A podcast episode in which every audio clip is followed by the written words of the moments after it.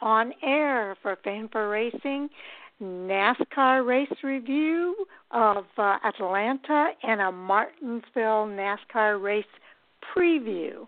So it's going to be a, a, one of those doubleheader nights for us where we do both the review and the preview. We're going to start off with just a few updates from the Arkham Menard series uh, before we get into the Gander R V and Outdoor Truck Series uh, review at Atlanta. Then we review the Xfinity Series at Atlanta.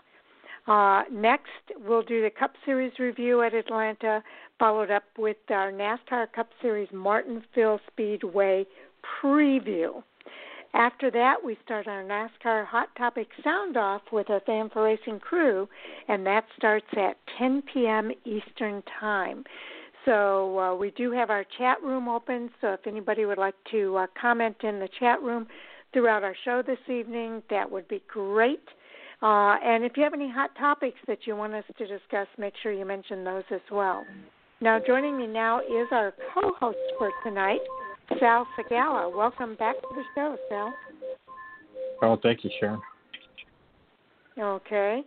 Uh, and uh, I've gone through the outline for tonight, uh, so I want to get right into it because, as you know, we have a limited amount of time and a lot to cover here tonight. We're going to start with the Arkham Menard series. Uh, they are going to be back in action uh, this uh, week, in fact, and uh, definitely looking forward to seeing them back on the track, Sal. Yeah, I, you know, I was trying to find. I I don't know. I when you when you sent me ARCA, I thought you were talking about ARCA East and West, so I I didn't get a chance to to get to the. Well, it's uh, it's both of them. Um, it's it's all of them actually. uh, we're looking forward to uh, seeing the Arkham Menard series back. Uh, now there's going to be a race uh, for the ARCA East. And we'll preview this race on Thursday night. But the ARCA East yeah, is say, racing yeah. at Toledo at six p.m. Eastern Time uh, this Saturday. So uh, we'll oh, is preview it this week that already? Race. Yep, it's this I week already. Okay, because I, I was okay. I, okay, I'm sorry. You know what? I got the East and the West mixed up because the West is the West ain't until next month, till the end of the month, and next month. Right. Another, right, they'll um, be uh, racing at another East. another three weeks. Right, another three uh, weeks away. Okay, yeah, okay. They'll be racing at Utah and uh, I forget the other, oh Irwindale. Irwindale, uh, yeah, Irwindale. And, yeah, on those July racer, races are coming up. Right, we're not ready to uh, review or preview those yet. Yeah, okay. But just know That's that fine. we do have ARCA East and ARCA West back in track now. Um, The Earth's Potato Chips two hundred is going to take place on Saturday, June the thirteenth at six p.m. Eastern. As I mentioned earlier, we are going to preview that on Thursday night, uh, but uh, it's really good to see the Arkham Menard series uh, back at racing uh, this uh, this coming weekend. Yeah, that's it. Oh, yeah, I'm, I'm sure I'll be... Um... I'm sure all the fans are, uh, you know, excited for it. You know what? It's, um, you know, it's been a long time coming, and you know what? It, it's, I mean, it's, it's, it's a tough deal right now when you think about it. You know, with everything that's been going on, you know, you know what? And and, and I mean, and, and NASCAR's trying to catch up with their, you know, with their three big series. I mean, and, mm-hmm. and, and where do you fit these races in? I mean, it, it's a tough spot to try to fit these races in. You know, and yep, it's just, but, um, I have every confidence, Sal, that they're going to do everything they possibly can. It sounds like there's a radio oh, or television or something on in the background. You know what? I'm sorry, Sharon. I've I, I got neighbors that um that are deaf. Oh dear. I mean, it it it, it doesn't matter if, if if I sit in the back room, then I got dogs barking next door that I can't shut up. If I sit in the front room, I got a uh, uh, neighbor that has a motorcycle. And then if I sit, it I mean it, it's it, it's not like my like my old house, you know, before I got oh. married. Yeah, oh, so it's okay. just it, it's it, it's a mess. I mean, I, I'm I'm I'm still adapting. I don't like it, but what can I do? You know what? I'm I'm kind of a what do you say? Uh, it's just difficult it's, that's to just, stay that's focused. Just my, it is. Okay. It's, that's just my environment. Let's go ahead and move on. But anyways, on, let, let, let, let's get back to it, okay. Right. I know that the Arkham and Ard series is going to be back on the track June twentieth. Uh, so that race is coming up as well. The twentieth was uh, the following Saturday, and that's at Talladega Superspeedway. A lot of racing going on there over that weekend. So th- we have that race to look forward to as well, Sal. Yeah, there's there's it, it's you know, I, I I mean as the show goes on, you know, we'll we'll get into it more, but um, it's man, it's just I I, I don't it's a crazy schedule. It's hard to keep up. Yep, it is. I'll tell you what, the one thing, cool thing that's happening in the ARCA West, though, is that the Utah Motorsports Campus is going to have a double header. I think that was already kind of scheduled for them uh, for that ARCA, ARCA Menard Series West, and that's taking place on June the twenty-seventh, followed by June fourth, as you mentioned a few minutes ago. Irwindale Speedway is uh, hosting the Fourth of July. Yeah, July fourth. Orindale. Yeah, fourth of July. Yeah. Daniels one twenty-five presented by Napa Auto Parts. So uh, it's really good to see these guys back in action and uh, back at the track. It seems like it's been forever since we last seen them race. Yeah, you know what? And it's funny because you, when we talk about it, it seems like it's a long time. You know, everybody's kind of, you know, like sitting back during this whole thing that was going on, you know, when's racing coming on, and then now we're just getting racing just crammed down us, you know, every, you know, two, three times a week, four times a week. You know what? And, I know. I mean, it's it, hard it, to kind and, of keep and, it I mean, all together. It is, and, and especially, you know, since, like, for me, I'm, I'm still working. You know, you mm-hmm. know, we're we're not we're not one of the companies, you know, that was that was able to take, you know, the, you know, they were able to work from home or anything, you know, so I'm having to try to all catch right. up, and plus, you know, our, our normal everyday lives. But I mean, I'm, the race fans, it seems like they're loving it. I mean, I mean, social media looks like it's doing really good, you know, with the reaction, you know, that we're getting from it, you know, so that's exactly. always a good thing, you know, for NASCAR.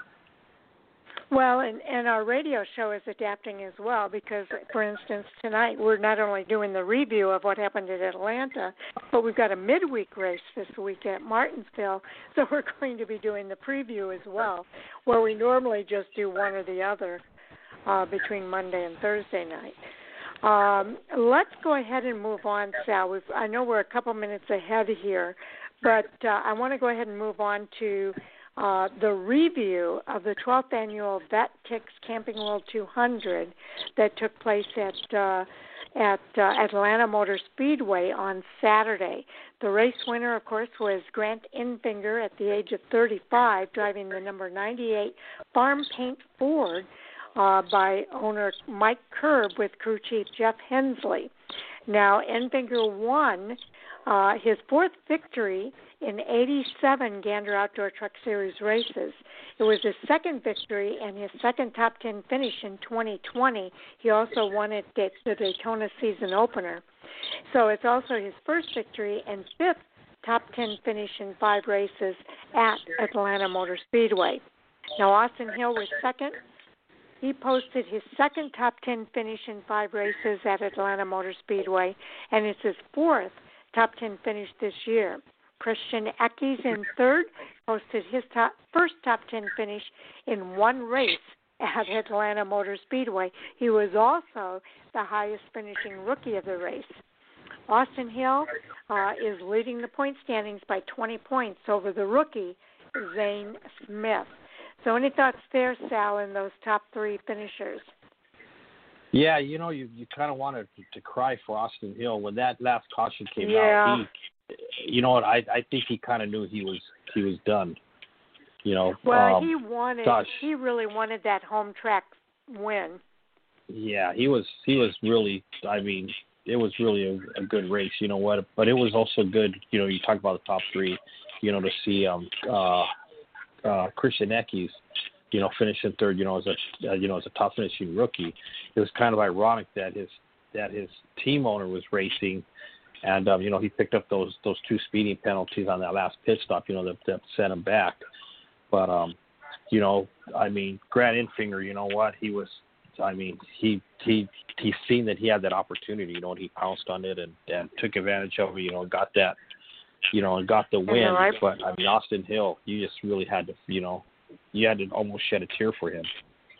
Yes, yes, I know what you're saying. Uh, he he made it clear he was looking to go there and get a hometown win.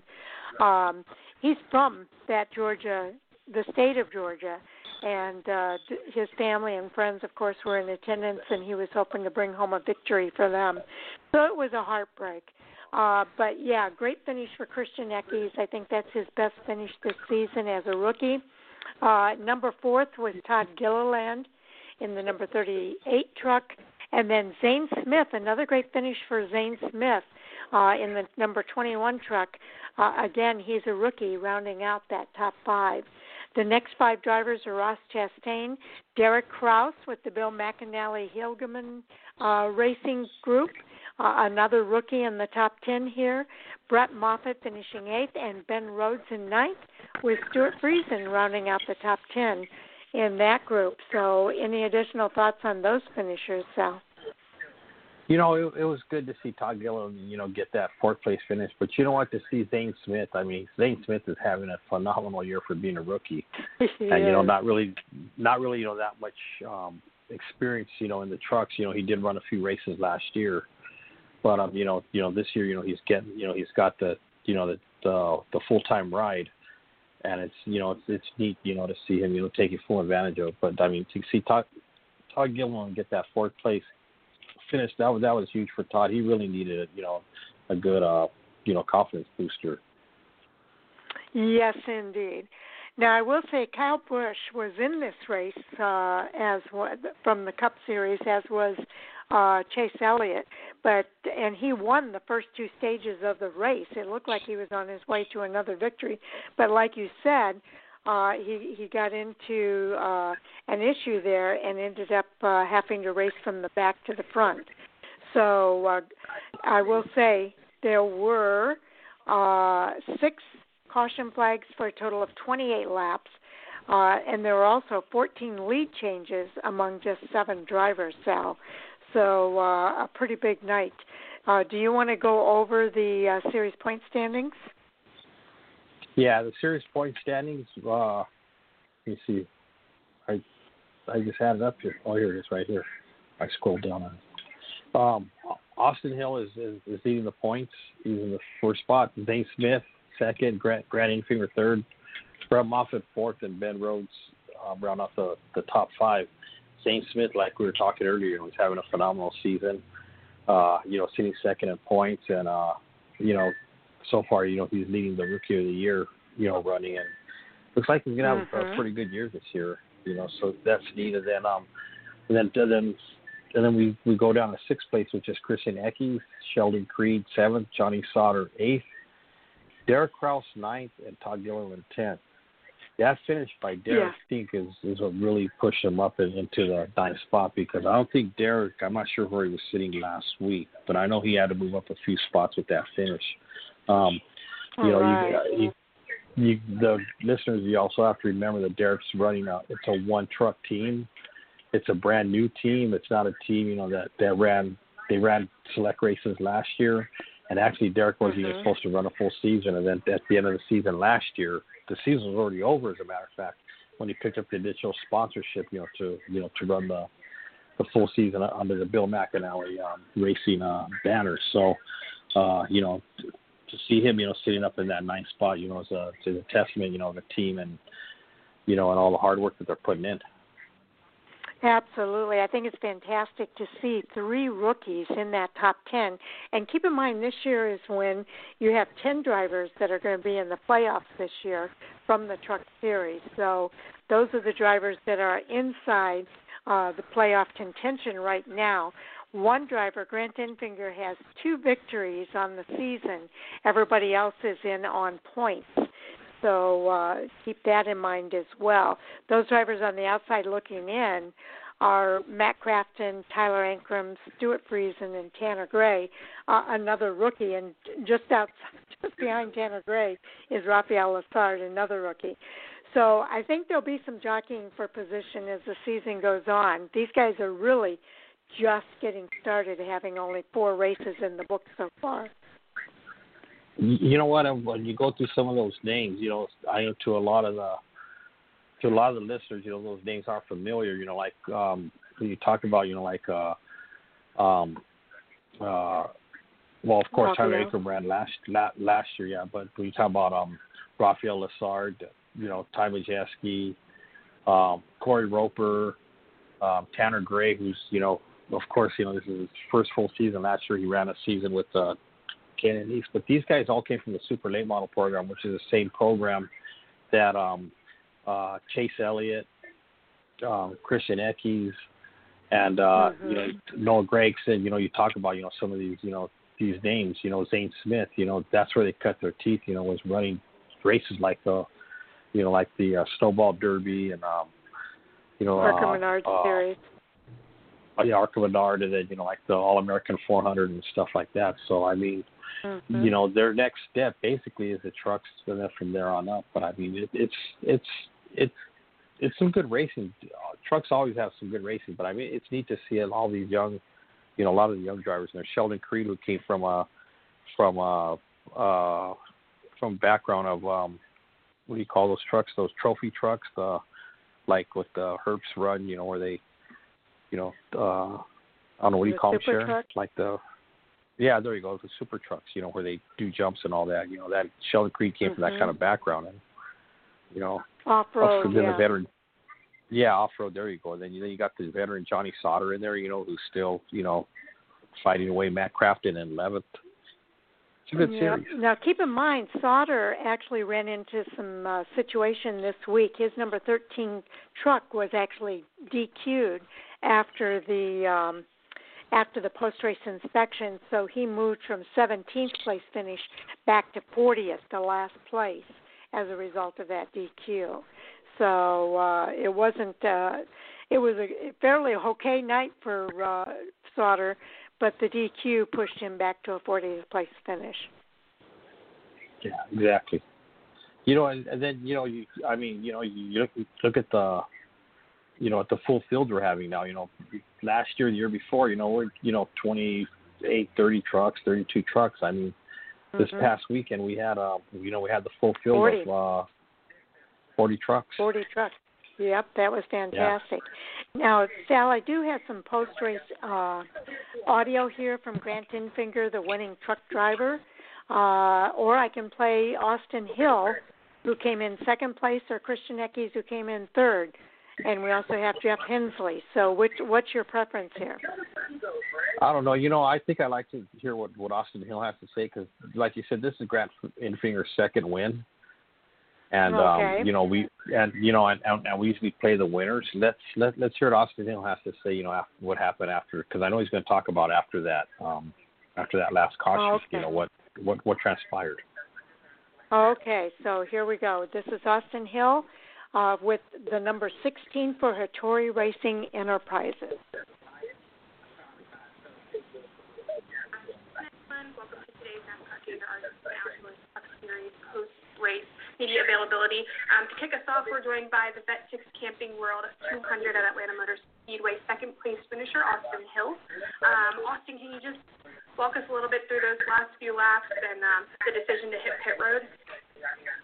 Uh, yeah, um, we figured everybody would pretty much pit there at the end. Um, you know, as many laps we had on the tires and as bad the fall-off is, we, we knew we needed to, to change tires. So, um, you know, when we pitted, I was kind of back and forth on telling the guys to, to maybe do something a little bit different to have our uh, front end of our run a little bit better. It seemed like it took our truck five to eight laps to get going good. Um, but after that, we were we were a really good truck. We felt like we were a dominant truck. We just needed that clean air, and I think it showed there uh, during that long run how good we were. But uh, all in all, just that white flag lap coming going into one besides the ninety-eight, um, I got on the splitter a little bit going into one.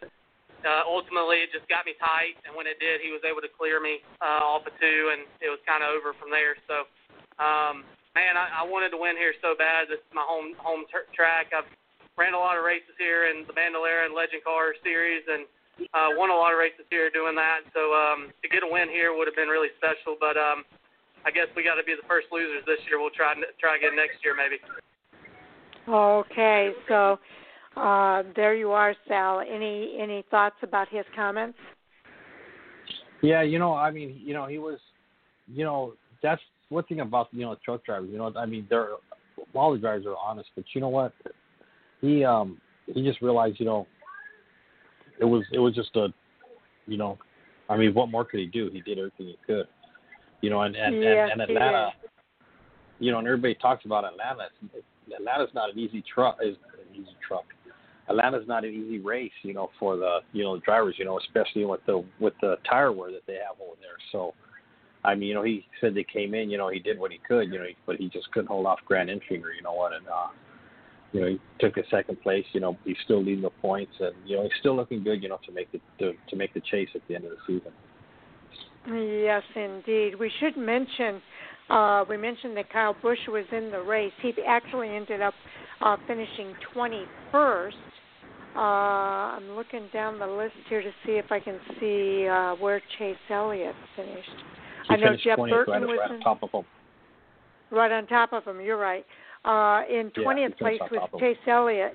Uh, Jeff Burton was also in this race. He finished in sixteenth place. Yeah, sixteenth place. So... Um, Uh, pretty cool to see uh, some of the veterans in this race, but at the same time, it was pretty cool to see some of the regulars uh, finish at the top of the list. Oh yeah, I mean it's always good, you know what? When you know, you know what, you know, uh, when you do get the winners, so uh, mm-hmm. regulars, you know, up in the, you know, at, at least the top three spots. Exactly. Exactly. All right. But, but you know, real quick, Sharon, real sure. quick, what I don't understand is that everybody complains about Kyle Busch running the Truck Series, but not one fan complained about Chase Elliott running in it. Well, Chase Elliott you know, is the most popular driver in the sport. So, uh, well, so is Kyle. I mean, he's, he's the winningest driver and the most aggressive. And I mean, I most agree. Everything. But, I mean, it's funny that, you know what, whenever Kyle runs in the uh, Truck Series or Xfinity, man, the fans, they just, they, they go ballistic on social media. And, and now that mm-hmm. Chase Elliott, I mean, you, you don't you don't see one one wrong bad thing said about it. You know, and I, I, I think it's funny, but well, either way. It is. And Kyle Busch is one of those polarizing kind of drivers where you either love him or hate him. But uh, Chase Elliott is the most popular driver, so nobody complains there. Uh, here's the thing, though, and, and Jay and I've talked about this quite a lot, and, and that's that a lot of these drivers learn from drivers like Kyle Busch and Chase Elliott when they're in those races. It helps them become better drivers.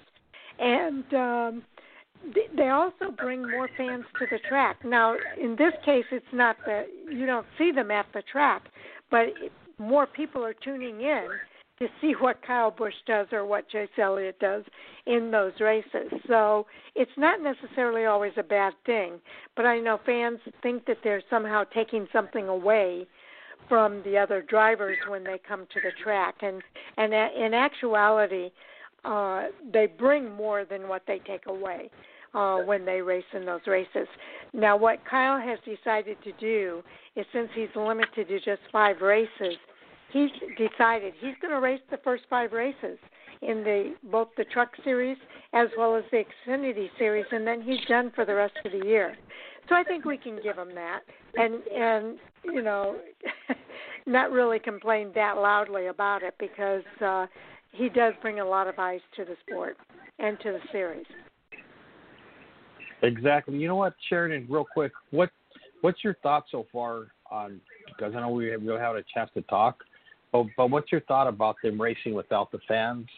And and have and have you noticed any, anything different, or is it or is it is it like the same? I mean, the race is always going to be the same. I mean, but do you really notice as you're watching the race, you know, that the fans aren't there, minus of course the big celebration, you know, for the you know for the race winner, you know. But other than that, I mean, what's your thought on that, real quick?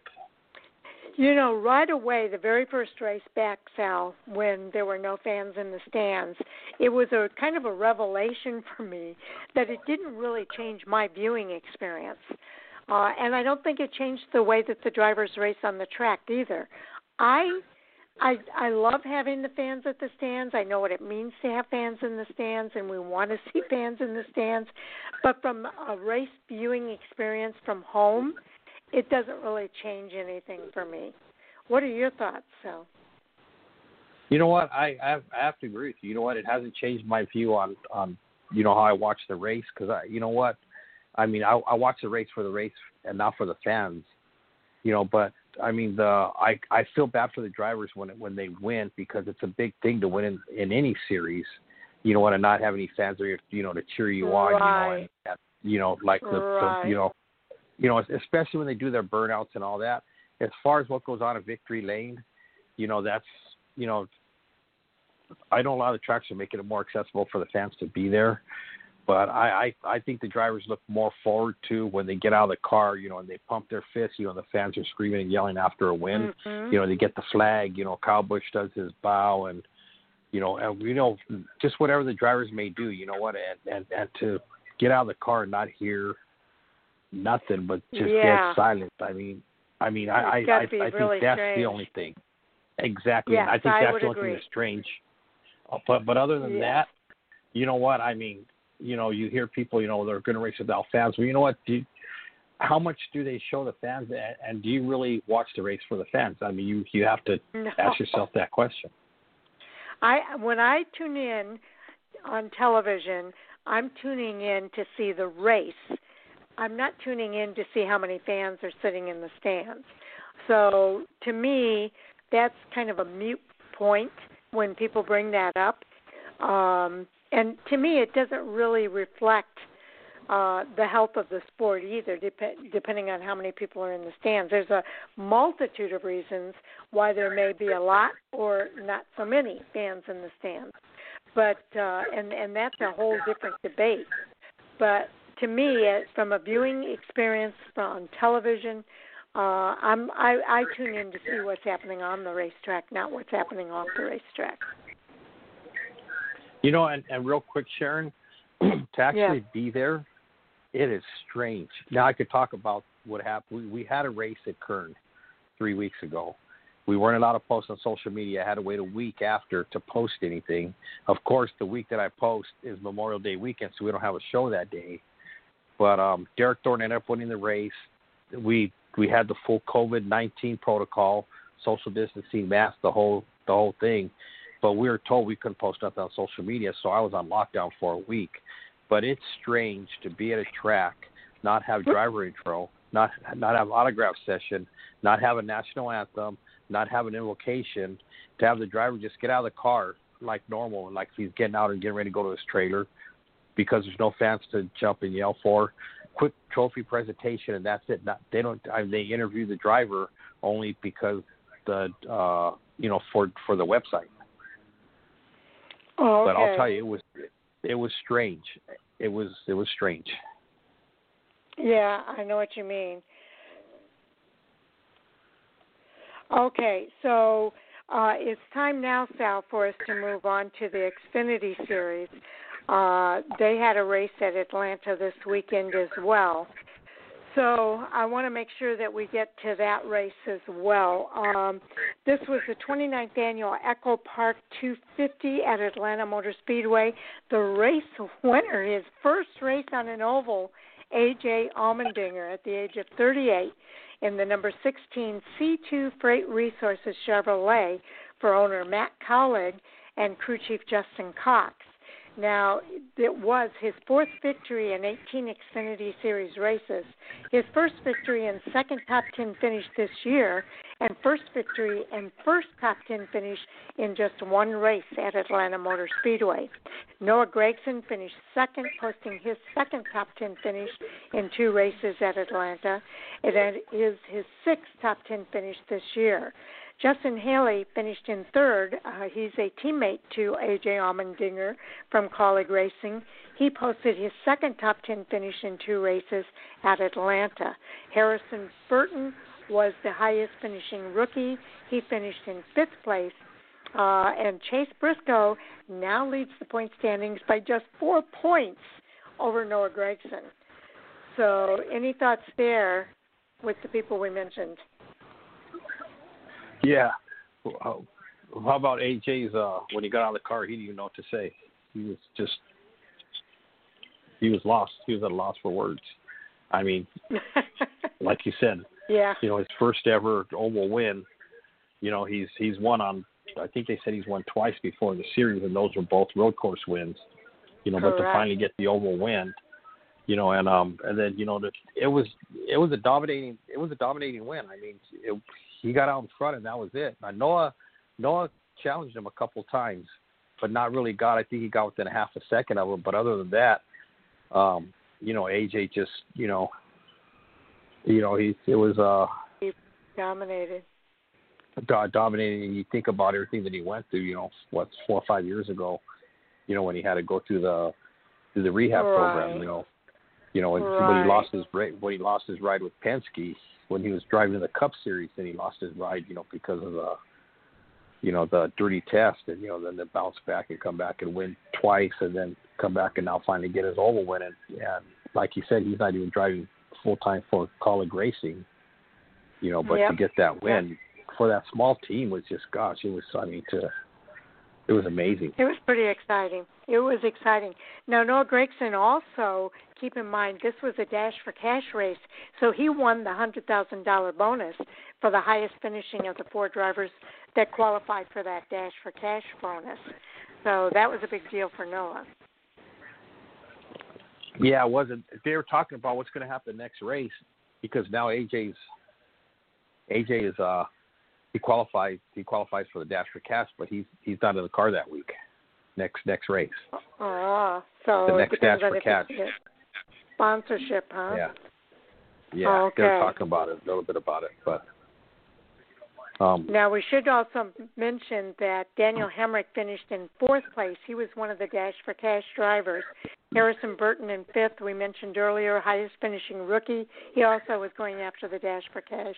And Justin Allgaier finishing in sixth place, followed by Ross Chastain, Brandon Jones in eighth, Chase Briscoe ninth, and Anthony, Al- Anthony Alfredo rounding out the top ten. Yeah, you know, did, did, did you notice, like, the last, you know, like as A J Allmendinger was leading the pack, but you notice how often they, they the T V stayed focused on Anthony Alfredo and Chase Briscoe, the battle they're the battle they were having towards the end, back and forth, back and forth, and it was amazing yeah. because there was there was good racing all the way around the track, but but they focused on that on that Anthony Alfredo and Chase Briscoe. You know, the they were having one, they're having themselves one heck of a battle, and even at at one time, Anthony Alfredo had even went past Ross Chastain. You know, and then mm-hmm. you know, of course, you know, then you know they, but um, it was it was a good battle between Briscoe and uh, and Anthony Alfredo. Yes, it was, and I was glad to see that they did focus on that. I've got a tickle in my throat. Excuse me, I lost my voice there for a second. I've got to clear my throat, so. Okay, um, and uh, you know, and, let's go ahead and do and, the and points. Even, okay, let me see. Let's go down to the points. So, so after after Atlanta, now we're um. Let me see. Here we are at the points. Okay. Uh, after after after eight starts, we're looking at um Chase mm-hmm. Briscoe leading the points. Uh, Noah Gragson in second. Harrison Burton, the uh. who's a rookie this year and uh, leading the rookie rookie of the year standing the third, Justin Allgaier fourth, then Ross Chastain. Justin Allgaier had his boy he had his moments. He just didn't have a, a good handling car on, uh, over the weekend, and he talked about it, you know. And then to get the finish he did, you know, to still you know hold on to that fourth spot. But Chase Briscoe, who uh, actually last year he didn't have a ride, and then at the, at the I think it was the last race of the season, or the season was over, and that's when Stewart Haas Racing decided to go ahead and, and run the um, Xfinity car with Chase Briscoe again. But I remember at the end of the season, he was uh, he was completely out of a ride, and now here he is leading the points, you know, for Noah Gragson mm-hmm. and Harrison Burton and Justin Allgaier. And then the yeah, next, yeah. Uh, and then the next five down is uh, Austin Cindric, Justin Haley seventh. Brandon Jones eighth, Daniel Hemrick ninth, and Ryan Sieg, who had a horrible day, uh, is is tenth in the points, and he he was Ryan Sieg was looking pretty good for a while there. Mm-hmm. Then, um, yeah, he was. You know, one, now, Riley one of these days we got to get him uh, on the show. Yeah, I know. I keep trying. Uh, Riley Earps and Brandon Brown are inside the cutoff line for the Xfinity Series as well. Uh, Riley is another rookie uh, in that uh, group for this year. And, and you know, they talked a lot about Brandon, Brandon Brown, too, because he was running in the top ten for a while, you know, during mm-hmm. the race. And they were saying, you know, for a small team, you know what, you know, to see him, you know, run in the top ten, you know, was really, uh, you know, testament to that team. And, and Riley, it's it's hard to believe he's a rookie because we, we've seen him run trucks. We've seen him run, you know, a couple seasons with the ARCA Series, you know, and we've seen him run a couple Xfinity races. But to think, you know, actually this is, you know, his rookie season with uh, Joe Gibbs Racing, you know, racing under the uh, Monster Monster Energy uh, sponsorship. Well, I have a lot of confidence in Riley. I've actually picked him a uh, time or two uh, in our fantasy group for Fan for Racing, and uh, I do think that as this season goes on, we're going to see some great things from Riley Earps. I, I just think he's a very talented guy. Now, I should mention, too, that the first two stages uh, were led by Austin Cindric, uh, so he won both of those stages. Uh, then you, we had six caution flags for twenty-eight laps, ten lead changes among just seven drivers, and uh, uh, it, this was a pretty exciting race to watch for a lot of different reasons. As you said, there was so much racing going on throughout the field, so it made it a fun race to watch. And I, I really loved the Xfinity Series these last couple of years. Uh, they've really put on a good show. You know what, and, and, and, and I think a reason that we're seeing a lot of good racing now, too, is the fact that they don't have no practice and no qualifying. They're just getting in the that car. Could and be. You know what, and, and that's it. You know, they get in the car and they're, um, you know, they're, you know, they, it's like they said on the competition caution, you know, it's when they're really making their first, you know, adjustment of the, of the whole weekend. You know, try to get some kind of adjustment on the car, you know, and then, you know, of course, you know, as the, as the race goes on. But um, it's it's a testament, you know, the talent, you know, that these drivers have, you know, that they can get on a track like that, especially a track like Atlanta, you know, that, that tire wear is, is huge, you know, and, um, you know, keep the car under them, you know, without tearing up a lot of, you know, without tearing up a lot of uh, race cars. Mm-hmm. Okay, now we do have choices in the Xfinity Series here, too. We have the race winner, A J. Allmendinger, audio. We also have audio from Noah Gragson, second place, Justin Haley in third place, uh, Chris Rice, the general manager of Colleague Racing, and uh, Anthony Alfredo from the number twenty-one at Richard Childress Racing. Uh, you have a preference here, Sal, of who you'd like to hear from? Yeah, I think I think you, first-time winner, first time on the oval, you have to you have to listen to what A J. Allmendinger has to say. He's just really, really excited and uh, you know, really uh, flamboyant driver. Oh, okay. So let's hear what A J. Allmendinger had to say after driving the number sixteen. All right, and we are now joined by the race winner, A J. Allmendinger, uh, driver of the C two Freight Resources Chevrolet for Colleague Racing. Um, A J, can you just walk us through your run today and um, how it feels to get that victory?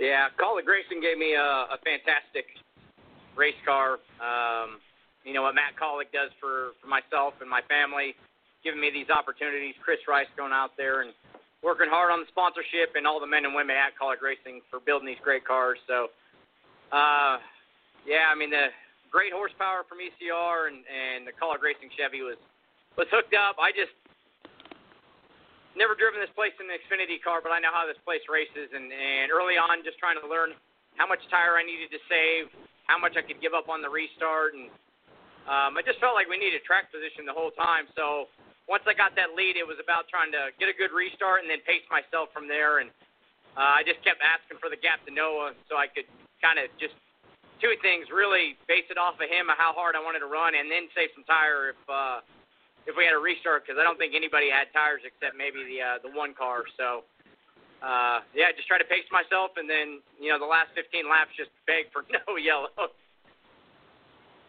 All right. Well, we are now going to take questions from the audience. Okay. Any thoughts there, Sal?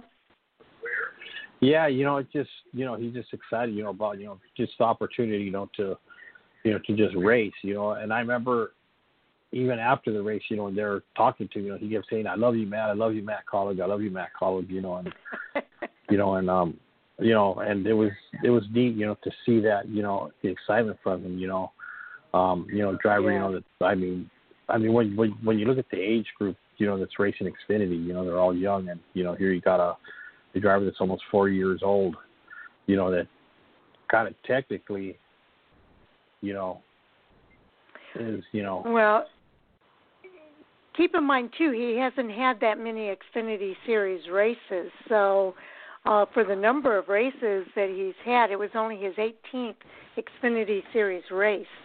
Uh, so, and at Atlanta, he's only raced once at Atlanta in the Xfinity Series. So pretty good deal for being the first time at the track to race there in the, in that series.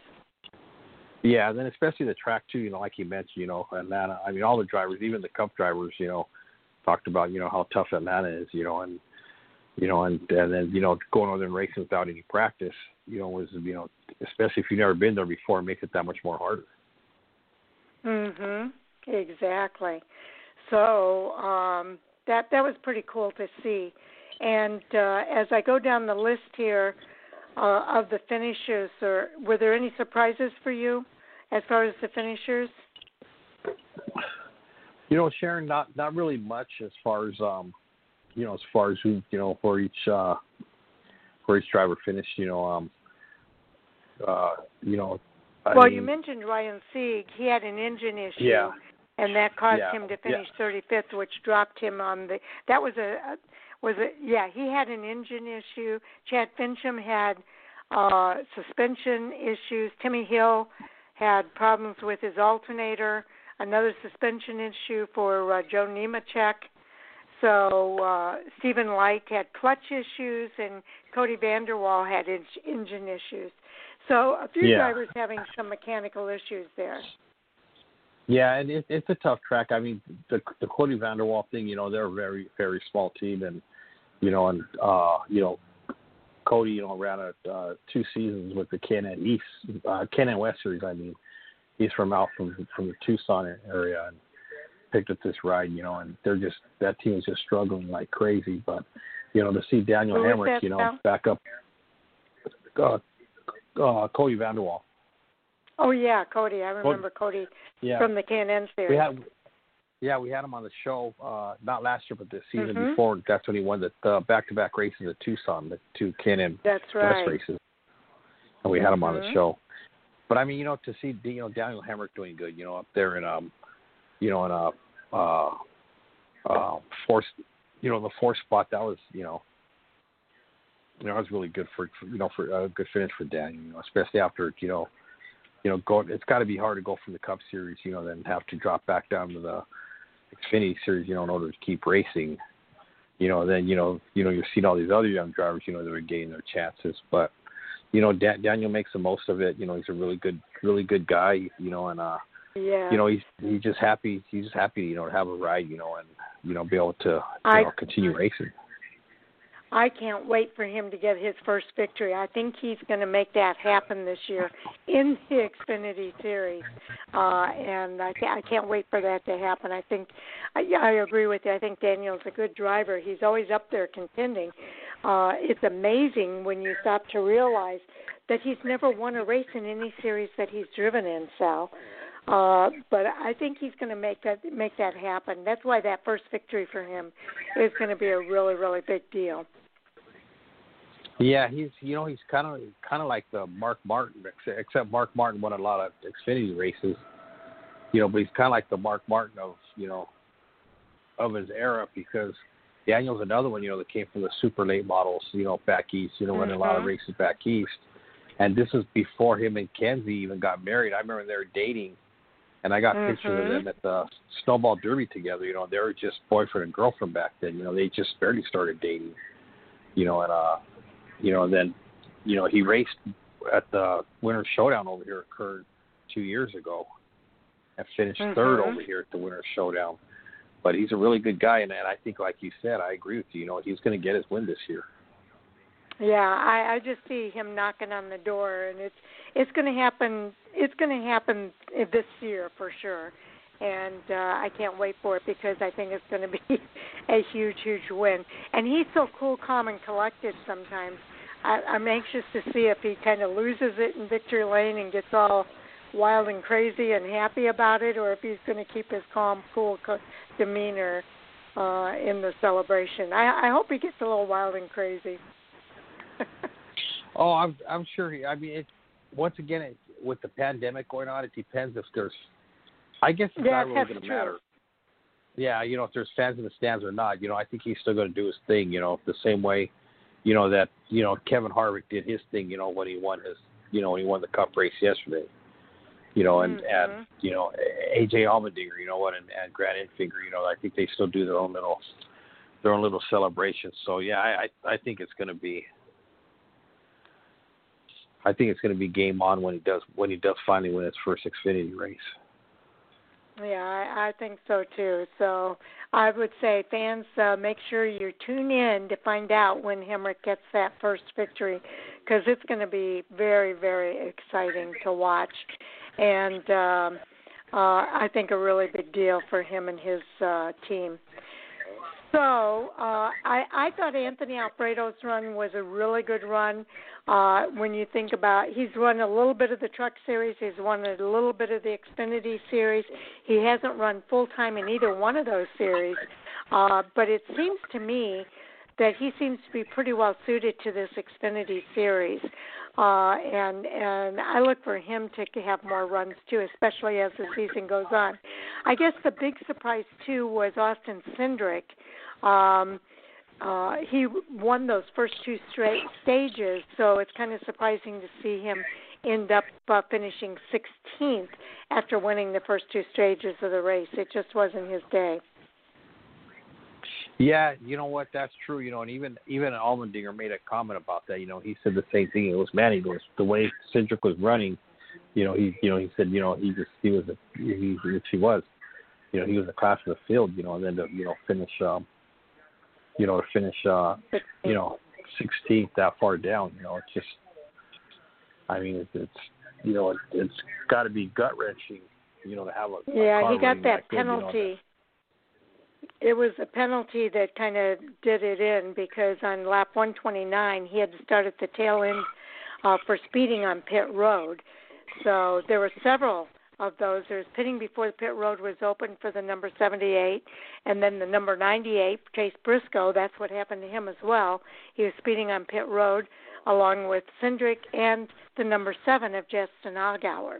So those guys had to go from the back of the field and drive their way back up to get the finishes that they ended up with. Yeah, so I mean, you know, it's, I mean, it, that's that's just the way racing is. I mean, you know, you never know. Mm-hmm. You know, you just never know. I mean, you know what what uh what what cards are going to be dealt. You know, as, as the race goes on. You know, especially. You know, like a you know, like I said, you know, race like a, a track like Atlanta, you know, where tire fall off is so big. Mhm. That's true. Okay, we're going to go ahead now, and and uh, I know we're just a minute or so, or less than a minute ahead, but we're going to go ahead and move on to the Cup Series at Atlanta, uh, and the sixty-first annual Folds of Honor Quick Trip five hundred. Uh, the race winner, of course, was Kevin Harvick at the age of forty-four. Driving the number four Busch Light for the Farmers Ford. Uh, team owner is Tony Stewart, his crew chief, Rodney Childers. Uh, it was his fifty-first victory in six hundred ninety-two Cup Series races, his sixth victory and ninth top ten finish this season, his third victory and fifteenth top ten finish in thirty races at Atlanta Motor Speedway. Kyle Busch finished second, posting his ninth top ten finish in twenty-two races at Atlanta, and it's also his sixth top ten finish this year. Martin Truex Junior, finally a good finish for him, finishing third, uh, his tenth top ten finish in twenty-two races at Atlanta Motor Speedway. Tyler Reddick uh, was the highest finishing rookie. He finished sixteenth. Kevin Harvick continues to lead the series point standings by forty-eight points over Joey, Joey Logano. So any thoughts about the drivers we mentioned there, Sal? You know, um, Martin Truex, you know, finally getting, you know, his, uh, you know, I, I know he leads the series, you know, in chase wins, you know, but I mean, he finally got his first chase win of the season on Sunday. He actually got the first chase because he got the first, yeah, this is his first chase win of the season. You know, they kind of thought, well, we should go to Martin Truex because he was, um, you know, the last couple of years, he was like the, he was like the chase points, you know, you know, guru. Oh, you know, and David, you mean playoff points? Playoff points, yeah. Okay. Yeah, playoff points. This is this is this, this is the first this is the first uh, race that, he, that he's won the that he that he's finished that he's finished first, and and the, that he's a stage winner. Stage wins, yes. In the Sta- stage yeah, wins, the stage you're win, right. Yes, yes. Okay. These are his first two stage wins of this season. But I think they, I forget how many they said he had, but he's, he's, I mean, he's up there with the, I mean, he's a leader in stage wins. He's um, always, you know, very, very, very dominating performance, you know, and Kyle Busch came around him, you know, and Harvick came around him, and that was it, you know, put him, but, you know, once again, you know, you, you know, finishing third, you know, you thought he was going to, you know, you thought he was going to be the, you know, probably end up being the ultimate race winner. Yeah, it's been an overall slow year for uh, Joe Gibbs Racing, but when you think about Kyle Busch in second, Martin Truex in third, Denny Hamlin fifth, uh, and who's the other guy at Joe Gibbs? Oh, Eric Jones. Uh, let me see where Eric Jones finished. Uh, I don't see Eric Jones at the top of the list here. No, he was he uh, yeah, Eric like Jones had a rough day. Yeah, he finished down in yeah. twenty-eighth place. But overall, Joe Gibbs Racing, uh, this was a good race for them uh, with all three of those guys up in that uh, top group. So the, all three guys up in the top five for Joe Gibbs Racing, so that was a good deal. Uh, finishing fourth was Ryan Blaney. Uh, we mentioned Denny Hamlin in fifth. Kurt Busch finished sixth. Jimmy Johnson in seventh. Chase Elliott eighth. Brad Keselowski ninth. And Joey Logano rounds out the top ten here. So uh, there's no rookies in that group. As we mentioned earlier, Tyler Reddick was the top finishing rookie in sixteenth place. Uh, but uh, some showings there. Uh, Jimmy Johnson having a good showing for Hendrick Motorsports along with uh, Chase Elliott, and also um, uh, the two Team Penske guys finishing ninth and tenth. With Ryan Blaney, another Penske guy, in fourth. Yeah, it was um, it it was a, it was uh, once again, you know, it, you know, when they're showing racing, you know, throughout the track, there's there's a lot of good racing, you know, all, all the way around. Um, but uh, you know, Kurt Busch was up and down all, all all day long too. You know, he wasn't he wasn't always up in the top, you know, the top. Kyle Busch too, he was way back. I think it, after mm-hmm. one pit stop, Kyle moved up like. Like fourteen spots. Mm-hmm. Yeah, yeah uh, some of these guys see, had those pit road penalties. Yeah. Yeah, it was good to see Ryan Blaney, you know, uh, have a good, you know, finally have a good finish, you know, and finish in the top five and courses. Yeah, absolutely. Uh, his uh, his uh, okay, two teammates, now, you know, finishing ninth and tenth. Mm-hmm. Yeah, that was pretty cool. As you mentioned earlier, uh, Martin Truex Junior Uh, won the first two stages. It looked like he might be on his way to a victory. Uh, there were five caution flags for twenty-four laps, twenty-one lead changes among just nine drivers. So uh, that was pretty interesting, too. Uh, let's go ahead and go over that points report, Sal. And then um, go to the points. Uh, you're looking at Kevin Harvick leading the points. Uh, Joey Logano second, Chase Elliott third, Brad Keselowski fourth, and Martin Truex rounding out the top the top five. Uh, Kevin Harvick, you know, of course, him and Joey Logano both have both have two wins on the season, along with Brad Keselowski, who has two wins on the season, and Dan, and Denny Hamlin with both with uh, two wins on the season, and. Uh, And then from there, then we, we go down to sixth place, which is Denny Hamlin. Seventh is Ryan Blaney. Eighth is Alex Bowman. Ninth is Kyle Busch. And tenth is Kurt Busch. It's kind of strange to see ten races in and not see Kyle Busch with the win yet. But yet, you know, Alex Bowman, you know, picked up that win at, at Auto Club Speedway. Mm-hmm. You know, and he's he's contended for a couple more wins. You know, now with the you know with the you know with the with the little short schedule that we're having here. Um, you know, he's, you know, starting to show that he, he is a contender after, and especially after signing uh, that one-year extension a few races mm-hmm. back to come back to uh, H M S next year. And then yeah, uh, from there, then we go to Eric Almirola eleventh, Clint Bowyer twelfth, Jimmy Johnson thirteenth, Austin Dillon fourteenth, Matt D. D. D. Benedetto fifteenth, and Eric Jones round out the top sixteen. Jimmy Johnson, man, he's I think I think he's going to win a race this year. I agree. I think he's knocking on the door as well. There's uh, actually four drivers, Sal, in this Cup Series that have two victories already in the season. Uh, that includes uh, Kevin Harvick, Joey Logano, Brad Keselowski, and Denny Hamlin. The drivers with one victory include Chase Elliott and Alex Bowman, as you mentioned earlier, and a lot of other drivers kind of knocking on the door. Uh, and uh, the, there's uh, some, what, two drivers with uh, ten playoff points. That's Joy, or I'm sorry, with twelve playoff points. That's Joey Logano and Brad Keselowski. With eleven playoff points, you've got Kevin Harvick, Denny Hamlin, and with ten Uh, playoff points is Chase Elliott. So there's a big battle going on for those playoff points as well. And uh, that's going to be interesting to watch as the season continues too. Yeah, it is. It, it, it is. It's, I mean, those playoff points, I mean, we've seen what they what they can do for you at the end when it comes chase time, you know, and, you know, how, how big they are. And, uh, you know, it's, it's, it's going to be, uh, you know, I mean, and I kind of think that that's what Alex Bowman is looking at too. You know, is trying to, you know, is trying to is trying to collect as many as he can. Mm-hmm. You know, so so yep. you know, so when he gets in the chase, because he's already got he's already got his uh, he's already locked in. You know, to the first, you know, to the first round of the chase wheel with that one win that he that he has.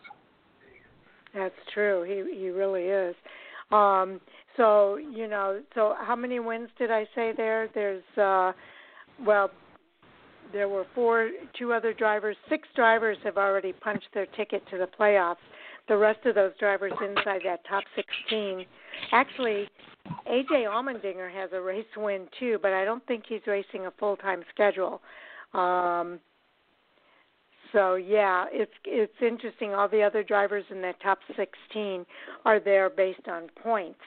Uh, but those four drivers with those two wins automatically move to the top of the list when the playoffs begin.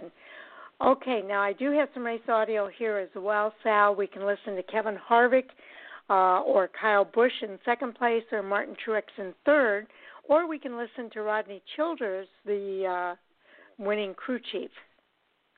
Do you have a preference here?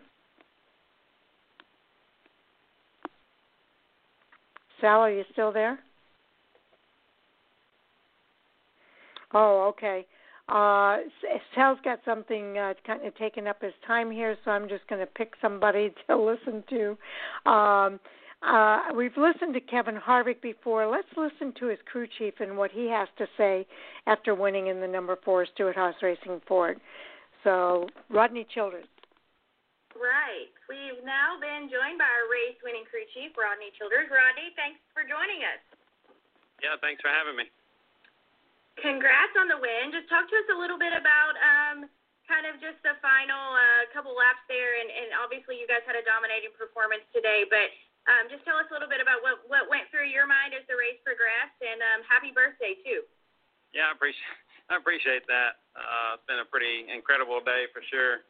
Turned forty-four with the four car and ended up in victory lane, so that's pretty neat. But um, I'm getting old, too. That's not that's not good. But um, overall, you know, we had a, a great car.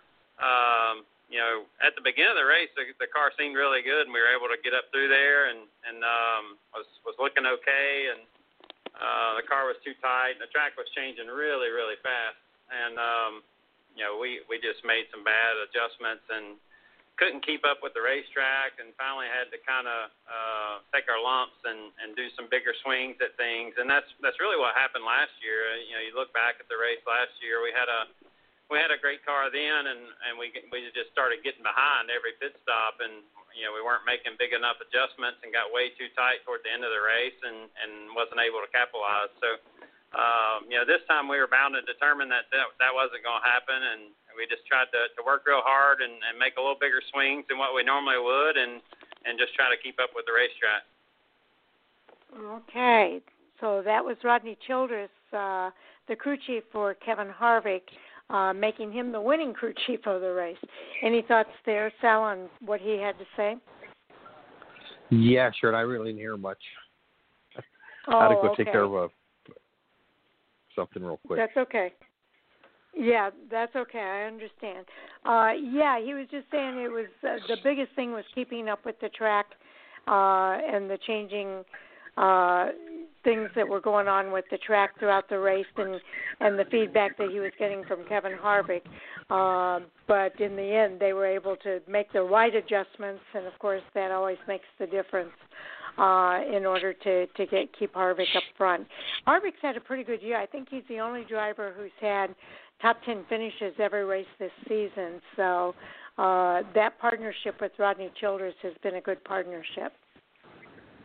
Yeah, it has. He's, he's been um, he's been on, they've been on top of their game, the both of them, and you know doing the uh, you know making the right calls, you know pit calls, you know, and you know uh, and it's funny, you don't really see the only the only pit strategy you see, but they're all doing it is is you know is splitting the stages in half now. You know, coming in, you know, at you know, you know, halfway through a stage run, you know, to get tires and mm-hmm. fuel. But um, you know, you know, you don't really see much as far as, you know, um, you know, you know, like a, unless it's Keselowski. Brad's good, known for that. Well, I don't know, not not so much without Paul Wolf, because Paul Wolf was good at, you know, at, at you know, really changing mm-hmm. up their, their their pit stops. But you really don't even see that much from Brad this year. But um, mm-hmm. you know, it's, it's uh, you know. Like I said, you know, it, it, the drivers talk about it, it falls back on no practice and no no qualifying, you know. So, you know, they have to, you know, make the adjustments, you know, when they can, and, and it's tough. Okay. Was there anybody else that you wanted to hear from, Sal, like Kevin Harvick, Kyle Busch, or Martin Truex Junior? Yeah, you know, probably Kyle Busch would be a good one to listen to. Oh, okay. Let's hear what Kyle Busch had to say. Yeah, he he he doesn't give interviews that often anymore. He what? He don't give he don't give uh, interviews that often, seems like, anymore. Yeah, this was in the post race. Uh, Kyle Busch, of course, the driver of the number eighteen for Joe Gibbs Racing Toyota. We'll hear what he has to say. Great.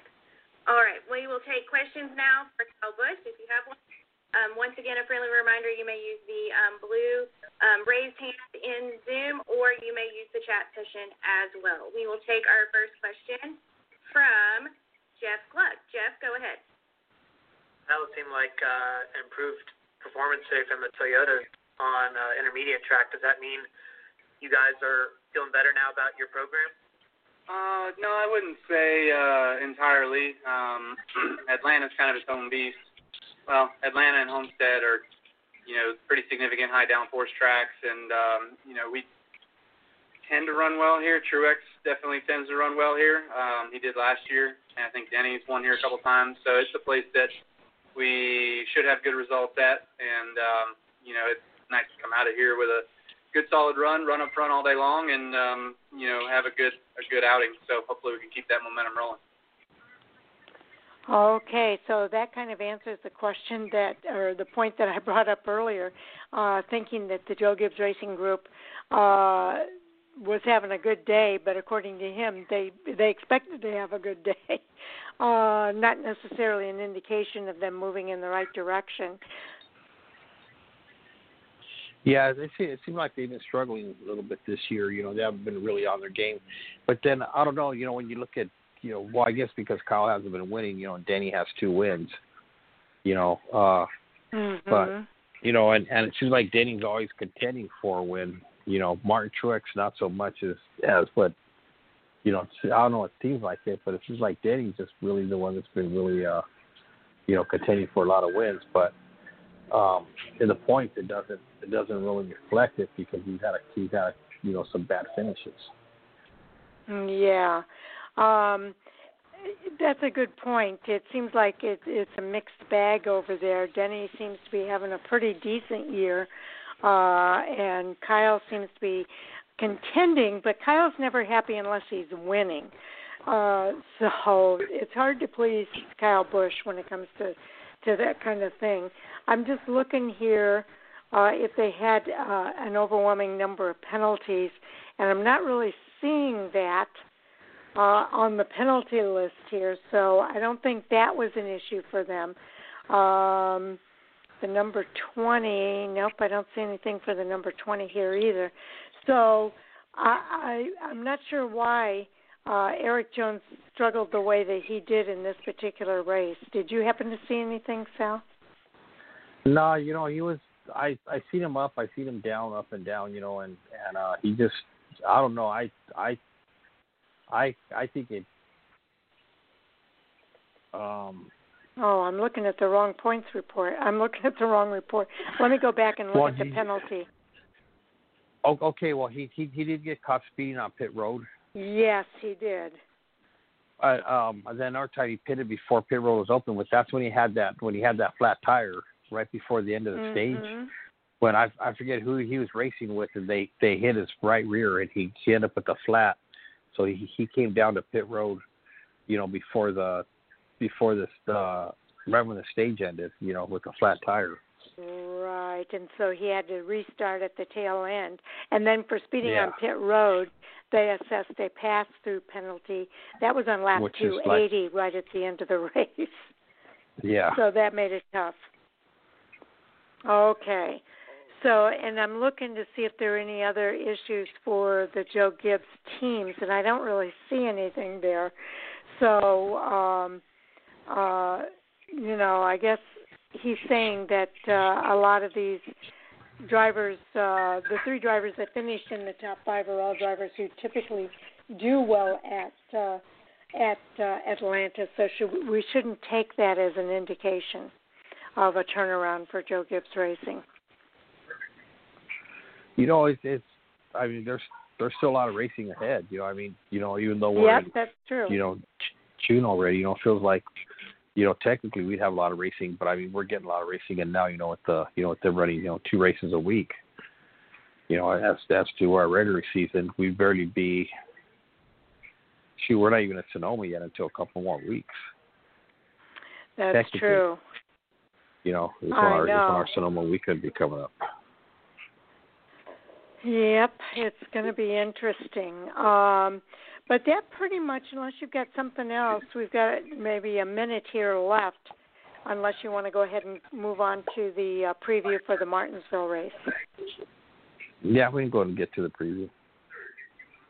Yeah, uh, I'm not sure that we're going to Sonoma because wasn't that race canceled, Sal? Yeah, oh yeah, it's canceled. Um, Sonoma's canceled yeah. everything because they, they just sent out the press release. David canceled their um, their N H R A race. That that was that was part of the okay. schedule. Even that got canceled. Yeah, yeah everything so, got canceled with uh, Sonoma. Yeah, that's right. Okay, let's move on to our race preview. Uh, the Cup Series is right back on the road again because they're going to be racing at Martinsville Speedway uh, this week. Uh, it's a midweek race. At uh, the for the Blue Emu Maximum Pain Relief five hundred this Wednesday, uh, which is just two days from now, June the tenth. They'll start the race at six p.m. Eastern, but Fox Sports one will carry the pre-race coverage starting at six p.m. Eastern. They'll have radio coverage on M R N and SiriusXM NASCAR Radio. They're racing a distance of two hundred sixty-three miles, a total of five hundred laps. Stage one ends on lap one thirty, stage two on lap two sixty, and the last stage, of course, ends on the last lap, lap uh, five hundred. So last year's race winner was Brad Keselowski. So uh, it's going to be interesting to see what happens this year for Brad Keselowski. Yeah, he's been he's been having a, a uh, you know a pretty decent season, you know, so far. You know, um, you know it's going to be interesting to see how you know you know I mean you know he's got the two race wins already, sitting fourth in points. You know, it's going to be mm-hmm. interesting to see what happens, you know, when he gets back out to Martinsville. Same thing with Denny Hamlin, you know, which is one of his, you know, one of his favorite tracks, you know, happens to be Martinsville too, you know. So, you know, both him and, and Brad going in with two wins, you know, and, uh, you know, a uh, little bit of momentum. It's going to be interesting to see how they come out of there. Yes, indeed. Now, Martinsville has always been a supersized profile, uh, even though it's the smallest track, track on the uh, schedule for the Cup Series guys. Uh, it's only a half mile short track, but the last few races at uh, Martinsville have been exercises in near perfection, Sal. Uh, Brad Keselowski, the defending spring race winner there, led four hundred forty-six of the five hundred laps last April uh, and uh, won the trophy by just uh, a half a second, point five nine four seconds over Chase Elliott. Martin Truex, the defending two thousand nineteen playoff race winner, uh, he answered Keselowski's impressive effort by leading four hundred sixty-four laps of five hundred and just edging out another Hendrick Motorsports young talent, William Byron, by just point three seven three seconds. So some pretty close finishes there. Uh, but Brad Keselowski and Martin Truex are the most recent winners. Yeah, it is. I mean, it's uh, it's going to be you know, you know, a whole different, a whole different scenario. You know, this time around, you know, with uh, oh, it is. You know, with you know, without once again with no practice and no qualifying. So, um, you know, race setup's going to be different. You know, they're going to be racing on a green racetrack. Mm-hmm. You know, which, you know, NASCAR, you know, has been giving them, you know, the, the competition yellow early enough. Mm-hmm. Um, to check the tires. So, yeah, to check the tires and stuff. I'm just curious how the how race strategy is going to be now that we're getting into a, you know, you know, into a smaller track other than a, you know, than a mile and a half. Okay, now there are ten former Martinsville winners uh, in the field. And uh, we'll take a look at that, and then we'll look at the starting lineup for this race uh, because they did the random draw for the lineup on uh, Race Hub earlier tonight. Uh, former winners include nine-time winner uh, Jimmy Johnson. Uh, one-race winners include Kevin Harvick, Ryan Newman, Joey Logano, Clint Bowyer, and Martin Truex Junior, uh, and they are all competing this weekend. Uh, Ryan Blaney, I know, took the poll for the starting lineup uh, this week. Have you seen the starting lineup list, uh, Sal? No, I haven't. Okay, it's over at Jayski's uh, on that link that I provided for you. Uh, Eric, Ryan Blaney and Eric Almirola are going to be on the front row. Uh, on the second row, you've got Joey Logano and Clint Bowyer, followed by third row, Martin Truex Junior and Brad Keselowski. Then you've got Kyle Busch and Alex Bowman on the fourth row. Uh, in the fifth row is Kurt Busch and Kevin Harvick. So those are your top ten uh, starters for the Blue Emu Maximum Pain Relief five hundred. Okay, here we go. You want to take the next uh, ten or the next group, the next five? Which is okay. Where are we at, Sharon? Row six through ten, huh? Okay. Um, do do row well, six clear. through ten. Oh, are you talking about the entry list? No, I'm talking about the starting lineup. Okay, I'll go okay, ahead and do six through ten. Yeah, the starting I was lineup. Say, I, I don't. I, Oh, here it is. It's okay. Here it is. It was on the. I didn't see it was hidden to the left side of, of, of okay. Which which ones did you get through the first ten? I did the first uh, five rows. So if you want to do row six okay. through ten. Okay. Here we go. Okay, and then row six is going to um, start at eleventh will be Chase Elliott, and starting next to Chase will be um, Denny Hamlin starting twelfth. Uh, let me see here. Uh, Row seven. Starting thirteenth, yeah, row seven will be Eric Jones and Tyler Reddick. Uh, row eight will be William Byron and Ryan Newman. And uh, row nine will be Ricky Stenhouse Junior, John Nemechek. And row ten will be Matt D. Uh, Benedetto and Matt Kenseth. I think Jimmy Johnson missed out on the – didn't he miss out on the getting the, one of the first top twelve picks by a spot or two? Yeah, yeah, because they base it on the finishing order of the previous race. Yeah. So, and then they do it in groups. So uh, the thing that's cool here is you've got a couple of rookies uh, with Tyler Reddick starting in fourteenth place and John Hunter Nemechek in eighteenth place. Uh, now moving down the list, row eleventh, uh, row eleven has uh, Jimmy Johnson and Austin Dillon. Row twelve is Bubba Wallace and Chris Buescher. Row thirteen, Corey LaJoie and J J Yaley. Row fourteen, you've got another uh, rookie here with Cole Custer and Ryan Preece. And then in row fifteen, it's Michael McDowell and Ty Dillon. So uh, you want to take the next five? Yeah, and actually um, I guess a, a release went out today, too, that said that chances are that uh, um, Austin Dillon won't be racing this weekend. Because his his, uh, um, his wife's going to be having the baby. So, no, they've um, got A J somebody Allmendinger. on standby. Yeah, okay, he's on yeah, standby. It's, it's, yeah. Yeah, it's it's uh, A J. Allmendinger, but they're they're they're saying that it, it looks real good that A J will probably end up in the seat. Oh, okay. For um for Austin Dillon, I was reading that earlier on. Um, I think Toby Christie posted it. Oh, okay. Then, um, so it's official. Yeah. I mean, yeah, it, as far as the driver, it's going to be A J. Allmendinger, whether he gets in there or not. You know, that's going to be up to okay. if the baby comes or not. But, yeah, but the driver's going to be A J. Allmendinger. Um, right. Row sixteen. So then row sixteen, we got Brandon Poole and Christopher Bell. Row seventeen, David Starr, Quinn Hoff. Row eighteen, Garrett Smithley, uh, Joey Gase. Row nineteenth is Daniel Suarez and Timmy Hill. And in row twenty, all by himself, is Reed Sorensen. Gosh, I haven't heard that name in a long time. Reed Sorensen. Yeah, yeah. I mean, okay, I mean, shoot, they so, might as well throw Sterling Martin in there. If you're going to start throwing okay. old people in there. So, so that's our starting lineup for, for Wednesday. For uh, uh, the Martinsville race. Yeah. Okay, so uh, a couple of things here. Uh, the number twelve for Ryan Blaney will start from the pole. We mentioned that already. Uh, the lineup was set by random draw on owner. Oh, actually, it was on owner points.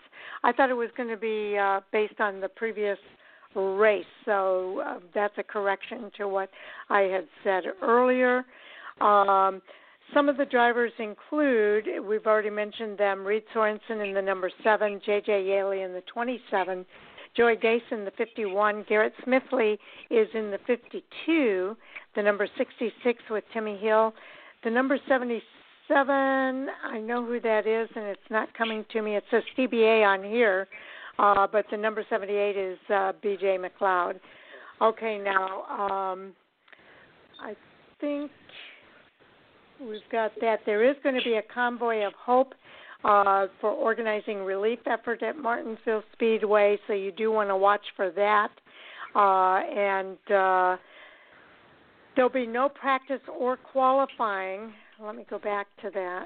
There'll be no practice or qualifying uh, for upcoming races. Now, I don't know. I don't see any here thing here that says that that's going to be different at Martinsville. Let me just no, quickly it, it, review it says, this. Yeah, no, it, it, it says access is restricted, essential personnel only. Okay. So, yeah. uh, again, look for a competition caution then uh, for those guys to um, uh, make any adjustments uh, for lack of uh, the practice. Yeah, and then they're going to have stage okay. stages at at lap one thirty, lap two sixty, and then, of course, the final lap will be the, the third stage. Okay, yes, it says here, with no practice or qualifying for this week's visit, Uh, it's a rare midweek uh, race for these guys uh, this week. Now, Kyle Busch, a two-time Martinsville winner, and his Joe Gibbs Racing teammate Martin Truex, they're actually still looking for their first victory this season. So J G R last year actually set a modern record, modern day record for wins. They had nineteen wins last season. Busch won his second uh, Cup Series championship last season, but so far this year there's only two wins for J G R, and Denny Hamlin has both of those wins, uh, and we're already a third of the way through the season. So Busch has six top five finishes, including three runner-up showings this season. Uh, at California, Darlington, and Atlanta. He's ranked ninth in the series driver standings. Truex has five top ten finishes, and his third place on Sunday was actually his season best finish. He heads to Martinsville, ranked ninth in the series point standings. Uh, so, uh, and some interesting stats there with regard to Kyle Busch and Martin Truex, who are perennial contenders. Yeah, see if one of them is see if one of them is going to pick up their win this weekend. Their first yeah, win of the season. I mean, yeah, because Kyle's already. I mean, he's he's also on a drop with the racing in the trucks. I mean, he won the. I think what he won the opening race. That's when they put the bounty out, and then, and he hasn't won since. Chase well, Elliott beat him in a, a rough start. Yeah. Yeah. This is yeah, Chase Elliott beat him series. in a. Yeah, and last week he had the. So I mean, he's not really winning the races that we're not, we're normally seeing him. Well, you you know we you know we're usually used to seeing him winning a lot of races by this time. You know, throughout the oh, three okay. series, and he hasn't and he hasn't won anything really. When you think about it, he only won one. Right. Now, another point of note, though, is that Denny Hamlin, who does have the two wins at Daytona and the night race at Darlington, has also five Martinsville victories, including three in a row during the two thousand nine and two thousand ten seasons. So he could be a good pick this weekend if you're oh, looking yeah. for a pick. Um, yeah, that's what I was saying earlier about about Denny. I said, you know, that he, you know, he's he's going to be a strong contender. This is one of his Martinsville's one of his favorite tracks, and uh, he usually does good here. Absolutely. Now Johnson is another driver uh, to keep your eye on this weekend. Uh, he has uh, not only his seven championships, but he's probably uh, also among those drivers that are really anticipating uh, the midweek race at Martinsville on Wednesday. He has nine wins. Uh, they're not only tops among the active drivers, but he's earned them with championship flair. Three times he won back-to-back races, and he won three consecutively from two thousand six to two thousand seven. He won both the two thousand twelve fall and the two thousand thirteen spring races from the pole position, and the last time a Cup race at Martinsville was run from the pole, Jimmy Johnson was the guy to do it. Right now, Johnson's ranked thirteenth in the series driver standings after posting five top tens, including a third-place finish at the series' other famous short track, which is Bristol Motor Speedway, just last week. That was his best showing of the year, so that does not bode well for the competition at Martinsville. No, it shouldn't. I mean, when you think about, you know, what, what Jimmy's done, you know, on these short tracks, you know, and you know the domination he had, and you know now it seems it seems like he's uh, not he's not back, you know, one hundred percent. I mean he's one hundred percent, but you know he's he's due for a win. And this this week, this Wednesday could be the uh, this Wednesday could be when he finally gets breaks that long. I don't know what his what his streak is without a win. Exactly, but, uh, it's, it's in the hundreds. It's, a, it's, it's like one hundred four. One. Yeah, exactly. Yeah. So, Sal, do you have a uh, favorite pick for the race tomorrow night? You know, I, I, I've always, I've always liked to see, you know, Brad get up there and win. You know, I, I don't know. I've been a big Brad fan, you know, for a long time, and you know, I'd like to see him. Clint Boyer's been real, real helpful with NASCAR, you know, as of late. You know, with uh, helping with the announcing, you know, the Xfinity race, you know, and you know when they did the iRacing, you know, he was one of them, you know, that, that didn't mind being mic'd and all that. So I mean, it would be nice to see Clint Bowyer, you know, get up there and also, you know, grab a win. Um, this past weekend, he had he was looking pretty good running up front. You know, then he had his issues, and um, you know, ended up mm-hmm. uh, forget where he finished at, but you know, Clint's always been done. You know, a you know fun a fun driver to watch. It, it would be nice to see Clint, you know, go up there and grab a win. Yes, indeed. Uh, and I know uh, Andy will like that you said that because that's one of his favorite drivers. Uh, Brad Keselowski, of course, already has the two wins. He'd love to get a third and be the first driver uh, to be able to do that.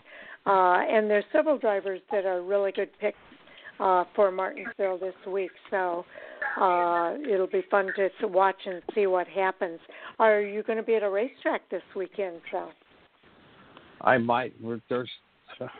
I don't understand this. They they post it. Don't don't tell nobody. Don't say nothing. You know, don't post on social media. But yet they put on social media that Irwindale's supposed to be running a, a race this weekend. Oh, okay. So, so you might be at Irwindale. they, they put it. They put it on their Facebook page, but but but, but don't post it. Well, okay.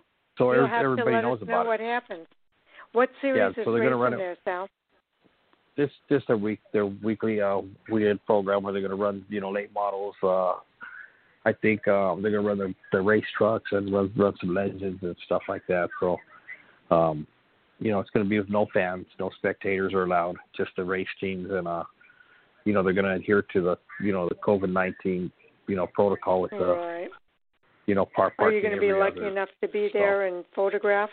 Uh, I'll, I'll probably go. I mean, I don't. I, I might have to work. I don't know. We're, I'm, I'm leaving. I'm leaving tomorrow because my grandson graduates on Wednesday. Then I'm flying back on Thursday. And then I got to work Friday. But this job that we have on Friday, they might want to do it Friday and Saturday instead of Friday and Monday. So I'm gonna see if mm. I can talk to them into doing it Friday and Monday so I can make it out to the track because they're gonna run it early. They're gonna start at four instead of seven because they want to get done before it gets dark so they have to turn the track lights on and you know attract any attention. Now, Sal, for the because there's no fans at the track, can fans watch this on the streaming service?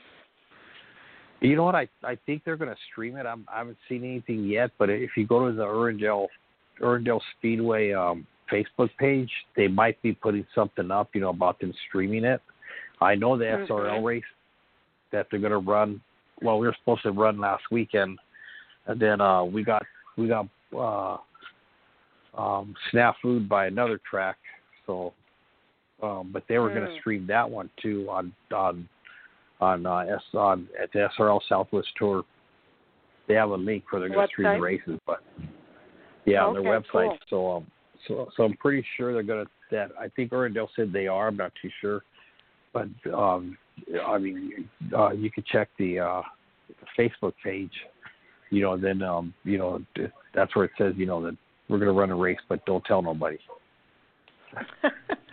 But, yeah, okay. you know, don't post on social media, but but, but but we're going to post on social media. I hear you. So figure, um, figure that one out. Well, Sal, it was good to have you back on our Monday night show. I know we'll be back next Monday night. That's June the fifteenth when we'll be reviewing uh, the races that took place at Miami Speedway uh, this weekend. And that includes uh, the ARCA East that's going to be racing at Toledo this weekend. So uh, a big race for the ARCA Menard Series. Uh, the ARCA East uh, is back on track at Toledo this weekend, and uh, we'll be talking about that on Monday night's show. So definitely looking forward to that. Sal, thank you so much for everything you do. We appreciate you. All right. Well, everybody have a good uh, – stay safe out there. I don't know if your if your if your state's open or not. If it's not, don't forget to wear your face mask, your uh, your um, hand sanitizer, and all that stuff. I, I guess you know, maybe yeah, to stay safe, and hopefully nobody healthy. catches. Yeah, hopefully nobody catches the COVID the COVID nineteen, and uh, I guess we'll see you all next weekend or next next Monday. I don't know. I said next weekend, next Monday. Oh, okay, Sal. Thanks again, and uh, have a good race weekend. Okay. I hope you enjoy All the right, show night. tomorrow night, or Wednesday night, the race. Oh, I'll be at my grandson's graduation in Seattle. Oh, that's right, that's right. Okay, so, uh, well, we'll we'll talk to you on the other side. All right. Take care, okay. Sal. All right, good night, everyone. Okay, goodbye. All right, we are at the top of the hour, and that means it is now time for our NASCAR Hot Topic Sound Off. And I've got uh, three guys here chomping at the bit to get started. So let's start uh, with our co-host, Andy Lasky. Welcome to the show, Andy. Hey, Sharon. Uh, how's everyone doing tonight? Doing very well. And I know we've also got uh, Jay Hughesman online. Welcome to the show, Jay. Thank you, Sharon, Andy, and I believe Mike's up next. I know he already said he's got us a hot topic, so can't wait. I've I've heard. I've heard. Uh, I think I know what it is, but we'll find out soon enough, and uh, get ready for a big hey-ho from Mike Orzel. Hey-ho! I knew it was coming. Okay. So uh, welcome to the show, guys. Uh, I know we've got a lot to talk about and only thirty minutes to get it all in. Uh, so, Andy, I'll let you decide who's going to go first tonight since you're the co-host. I think Mike ought to go first. I think he's got something up his sleeve he'd like to talk about. Yeah, talk about chomping at the bit. I think he has been. Uh, let's go, Mike. Well, yeah, I kind of spoiled it a little bit because I already submitted the companion article to this. Um, there's kind of been a kind of a growing rumble about it, and I think this past weekend's race at Atlanta really drove it home. And that's about shortening a lot of these Cup races. Um, there are stretches in the Atlanta race that were just painful to watch. That race was overly long, and there were a lot of stretches, especially in stage three, where there really wasn't a whole lot going on beyond drivers just turning laps and burning time until the end of the race. And by virtue of there not being any cautions in stage three, that burning time led to a long procession of drivers separated by two to three car lengths and not a whole lot of racing for position on the track. If you look at Jeff Gluck's Was It a Good Race poll number for Atlanta, the poll's still open right now. There's about eleven hours to go, but I'm looking at it right now. It's sitting at only thirty-six point five percent of people voted that, yes, Atlanta was a good race. So it's not just me that's saying that that race wasn't the most entertaining thing to watch. Um, a big driver of this, I think, is going to be T V time. Uh, a lot of these longer NASCAR races, you know, the Atlanta race, for a good example, was about four hours, just a few minutes short of four hours long from green flag to checkered flag. When you factor in pre-race and post-race, and not even talking about race hub before then, you're looking at about a four and a half hour long broadcast. Look at the Coca-Cola six hundred, another very long race, and when you throw in a rain delay, that was almost an eight hour footprint on television from there. And it's really difficult to keep fans' attention span, especially when the on-track product is a little bit lacking like it was at Atlanta and the Coca-Cola six hundred. Um, A big thing, you know, NASCAR used to set the race length based on a given mileage that they wanted to run, traditionally four or five hundred miles. And they would let the time of the race kind of become what it was to complete that scheduled distance. A lot of that has changed. You know, it used to be a bit of an endurance racing element with NASCAR where you had that long mileage to really test the equipment, test the teams, test the crews, and see what would last. But over about the past twenty years or so, the teams have become so good at making cars that are by and large reliable that the endurance racing element has really fallen off. We still see mechanical failures from time to time, but they're not common enough to really have a major impact on the race. Occasionally they do, but very rarely. Um, It's not unprecedented to shorten races. A few years ago, Dover lost one hundred miles. Pocono and uh, the Spring Darlington race also lost one hundred miles to their races. Um, and I don't think there's too many fans who really missed those last one hundred miles that were chopped off of there. Um, the Xfinity and trucks have been consistently a better on-track product. Uh, there are obvious differences between the cars in the different series, but I'm not sure that the shorter race lengths in those series doesn't have something to do with it as well. Because if there's a given amount of on-track action of what's going to go on, passes, crashes, pit stops, et cetera, compressing that down into a shorter window of opportunity may give for a better product for that shorter period of time. Another big consideration, NASCAR's done a phenomenal job with safety over the past twenty years or so. They've made the track safer via safer barriers, changing the potential impact angles of inside walls, um, paving over areas that were pro- formerly grass are now concrete. Um, and they've also made the cars a lot safer as well, but they really haven't done a whole lot for the health and safety of the drivers. After the Atlanta race, we saw a lot of drivers who were visibly exhausted. Bubba Wallace fainted twice, including once during an interview, and Casey Kane's career came came to an abrupt halt after the uh, Southern five hundred in twenty eighteen when he had a heat injury that made uh, a pre-existing health condition worse to the point where he couldn't continue in the Cup Series anymore. And another thing to think about here is the cost savings. One set of Goodyear tires cost about twenty-five hundred dollars. One twelve-gallon can of Sunoco E fifteen racing fuel costs about seventy-two dollars, given a, you know, a notional about six dollars a gallon price point from there. So if NASCAR wants to cut costs, a really quick way to do it would be to cut the race length, which will cut the demand for some of those consumable items. And I think we won't really lose a whole lot in terms of on-track product. And, Jay, I'm sorry, a battle for twentieth place is not that exciting if both drivers don't have a chance of finishing much higher than twentieth to begin with. So that's kind of where I'm at with regard to uh, to shortening these races. Okay, so now that everybody can give their non-influenced perspective, uh, Jay, you want to go next? All right, well, I, I'm kind of torn here. I mean, Mike does bring up some good points. Um, the cars, you know, it used to be, like he said, a matter of endurance of the equipment, uh, not just the driver, but of the equipment, and we don't see that as prevalent as we used to. But at a track like Atlanta especially, the tire wear comes into play, so that is a factor. We saw that with uh, Clint Bowyer, uh, obviously. Mm-hmm. Sorry, Andy, but it's got to be brought up in this case.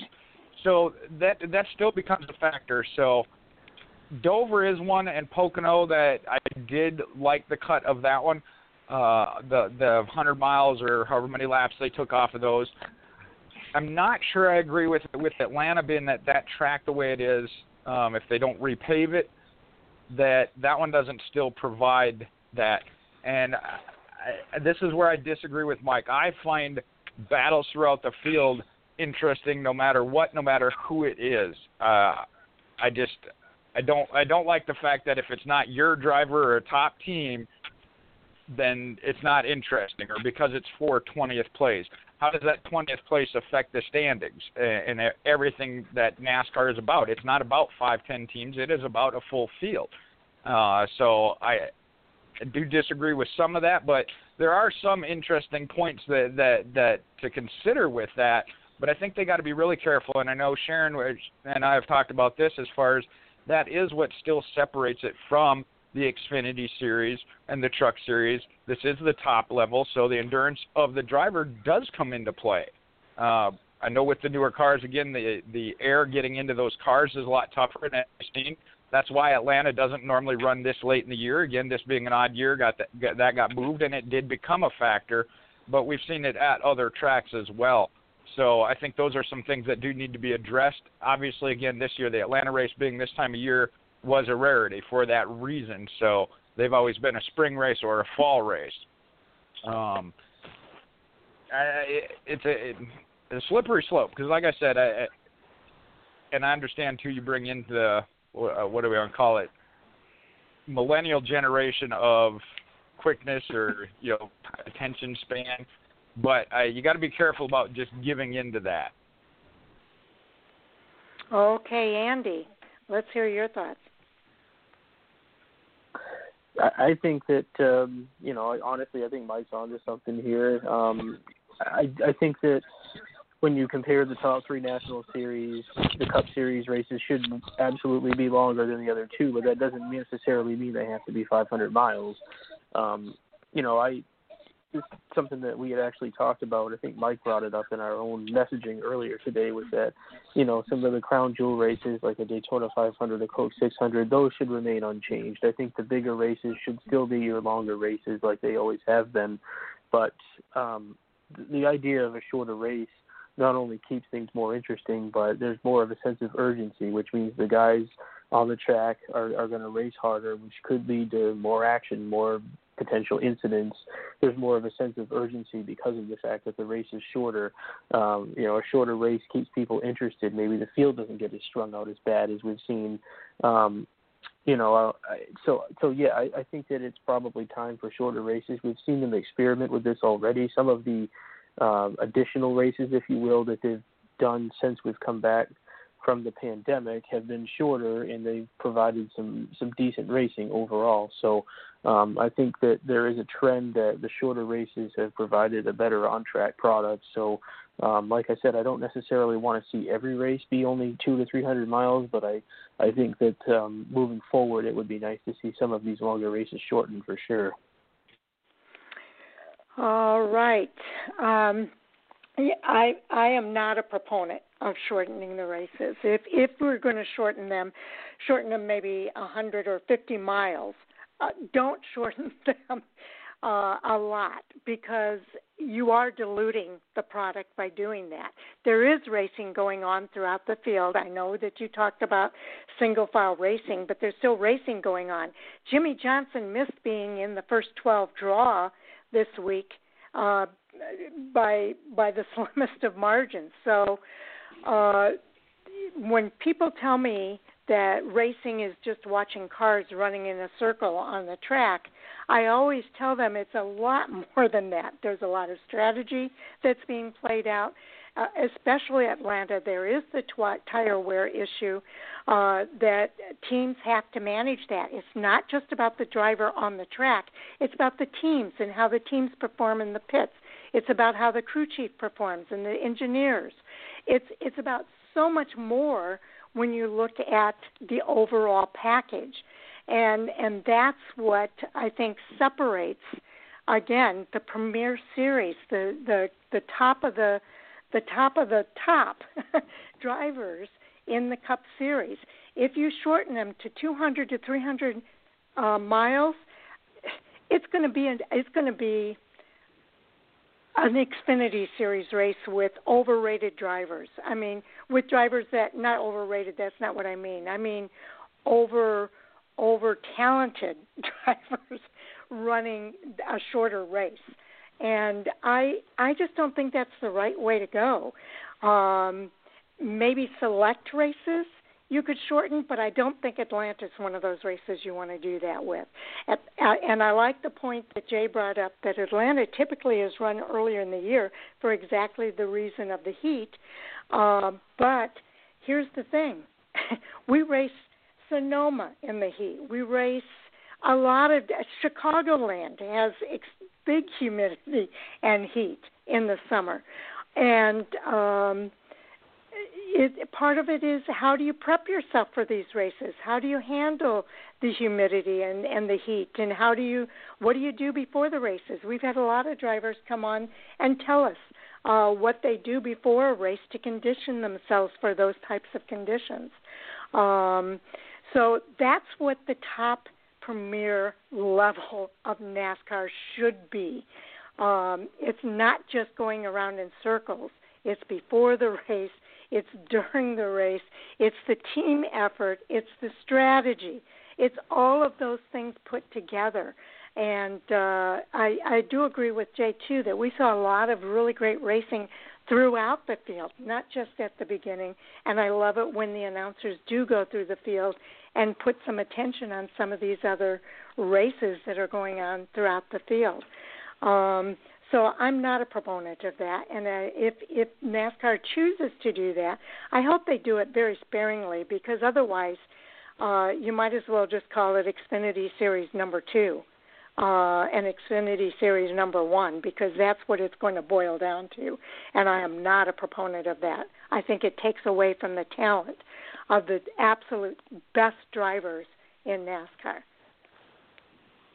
So with that, follow-up, Mike? Yeah, you bring up a really good point about the comparison with the Xfinity Series and the and the Truck Series as well. Um, obviously, the tradition has been the trucks are the shorter races, followed by Xfinity, followed by Cup.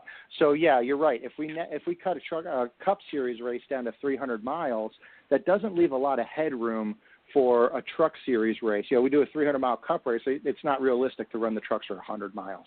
But at the same time, NASCAR has also seen and ad- and tried to address that kind of mid-race, everyone driving around at eighty percent burning off laps thing with the stage racing.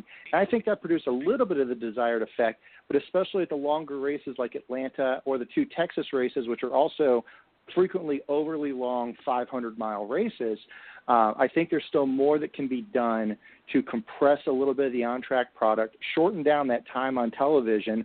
Um, I know Jay kind of poo-pooed, oh, you know, if you don't have the attention span for watching NASCAR, don't watch it. But NASCAR is a business, and it's it's it's been no secret that attendance is down. I know you don't watch racing to see people in the stands, but that's what pays the bills. So if attendance is down and T V ratings are down, which they have been over the previous few years, there's obviously a quantifiable problem that NASCAR needs to address in order to, to ensure the future security of the business. Jay, follow up. Well, going going with that aspect, I think part of their problem isn't necessarily the on-track, it's the cost of it, especially when you're talking about taking a family. You know, and that's why they've come with yeah. the package deals for kids getting in free, making it a, a day-long experience. Again, that's something that, depending on the person, I'm not saying everybody thinks alike, but there's a lot to be said for the souvenir trailers and other things, activities that go along with the pre-race at the track. And that is, uh, again, a tough line. Obviously, the T V package brings a lot of money, but it is also about the fans that are coming to the event and, and what it is to them.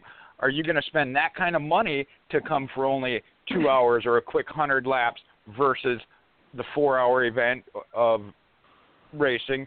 Um, you know, so there's a lot of things that tie in with it. The one thing I, I will agree with Mike on is, is the getting of the spread out. And I really think, and I've said this before, NASCAR needs to work on the package on the front end of the car where that lead car doesn't have that great advantage of uh, aer- the, the aerodynamics. And, and I think that's where the focus really needs to be, and that's why I've said repeatedly, I wish I had the answer for it, and I don't, but we've seen it in the past. You know, Chase Elliott started that race out. He was out front, looked strong, got a little bit further back in the pack, didn't look so good no more. And I'm not saying that the drivers up front aren't good, but you can take a mediocre car, you get it out front, and it looks a lot better than it was. So I think they're they're in the right direction in working on the package of the car. Um, you know, and I go back to the, the old school days, and it, that's where I think the trucks come into play as far as one of the best on track. The hole they punch, you know, creates that. That, that front truck actually has to work harder than somebody in the back, so you have that closer competition. I think maybe we need to kind of get back to that um, instead of the more aerodynamic and slick these cars, put them with the brick in the front end, you know, the square front end, um, and we might see some better on track. Okay, Andy. Yeah, I don't really have any follow-up per se. Um, you know, everyone makes a lot of really good points here. Um, I guess I, one thing I can say to what you said, Sharon, was, you know, you know, we definitely don't want to make it like another Xfinity series. So as long as the races, to me, as long as the races are by and large longer, you know, by one hundred miles or so longer than an Xfinity or truck race, I'd be okay with it. But, you know, if that means that we're running two and two hundred fifty mile Xfinity and truck races and three to three hundred fifty mile cup races, I still think that, you know, separates the cup series from the other two series. So I'd be okay with that. Um, you know, I just think that there is room to possibly shorten some of these races while, um, you know, keeping some of our bigger events longer. And I think that it is important to have, you know, your five hundred mile races, but I'm not sure that we need thirty of them. Maybe, you know, ten to fifteen of them throughout the course of the season would be more appropriate. Okay. Um, I, I remember NASCAR had a uh, slogan at one point that was, NASCAR is not an event. It's a lifestyle, and that's what fans love about NASCAR. People plan their vacations around being at the track and experiencing NASCAR as as a weekend experience. Um, and and I think if they, like Jay said, if they're not going to spend the kind of money that they spend if if they don't get that weekend experience. And the the build-up is over the weekend building up to the Cup Series event. Uh, so, and again, you know, bringing the family, and NASCAR has been trying to do some things to, to make sure that families can get to these events, and, and I think all of that's great. But uh, I think I've said everything I need to say. I just, I think it needs to be done sparingly, and I just think that Um, they need to maybe look at the package, like Jay said, and uh, and maybe try to try to make sure that the lead car does not get the uh, advantage. I know in the Cup Series, Martin Truex Junior led the first two laps, but he didn't have the car to win when it came. I mean, first two laps, first two stages, but didn't have the car to win when it came down to the third stage. And same thing happened in the Xfinity Series, but um, we, uh, with uh, Cindric, I know with Cindric he had some uh, pit road issues, and that's part of what happened to him. Um, but the thing is, is that Martin Truex didn't have the car in the end. So the whole idea is, can you manage that whole package to go the distance? And I, I just think taking that away from that Cup Series is a mistake to do it on a wholesale basis. Um, we'll have to see how NASCAR views it and uh, kind of go with that. But uh, that's, I think we spent a good twenty minutes here talking about it. So uh, I think we've said just about everything we can say there. Okay, so somebody else had a hot topic. Who was that? Was that you or Jay, Andy? No, I think Jay would be up next. Oh, okay. All right. Well, you know, you know, I always got a couple up my sleeve. Uh, I have to say, this week I, I didn't have any real, any real big ones, but I'll start with uh, Matt Kenseth. Uh, I know he's publicly said that he's not adapting as quick as he had hoped um, following the six races. His first two out, I'd say, had some great results, uh, top ten or just outside. Not so much in the last four. Um, so we haven't seen uh, that return that we had kind of hoped for with Matt Kenseth, especially with that team, with where it was at. Uh, what do we see going forward? Uh, I know we're going to come to, again, start maybe hitting tracks a second time. Um, some of the tracks obviously lend itself to the more experienced driver that has experience at that style of track and, and knowledge to bring to that. Um, and I, as far as myself, I, I did have higher hopes, especially after those first two races. Haven't seen that out of him, but again, I understand he's with a different team, a different manufacturer, uh, a lot of things. He'd been out of the car for two years, so was it was it just one of those hit it right to begin with and look good, versus can he sustain that now and actually improve, because he didn't really even sustain. Okay, Andy? Well, I, I wouldn't be too concerned as of yet, but Jay pretty much hit the nail on the head here.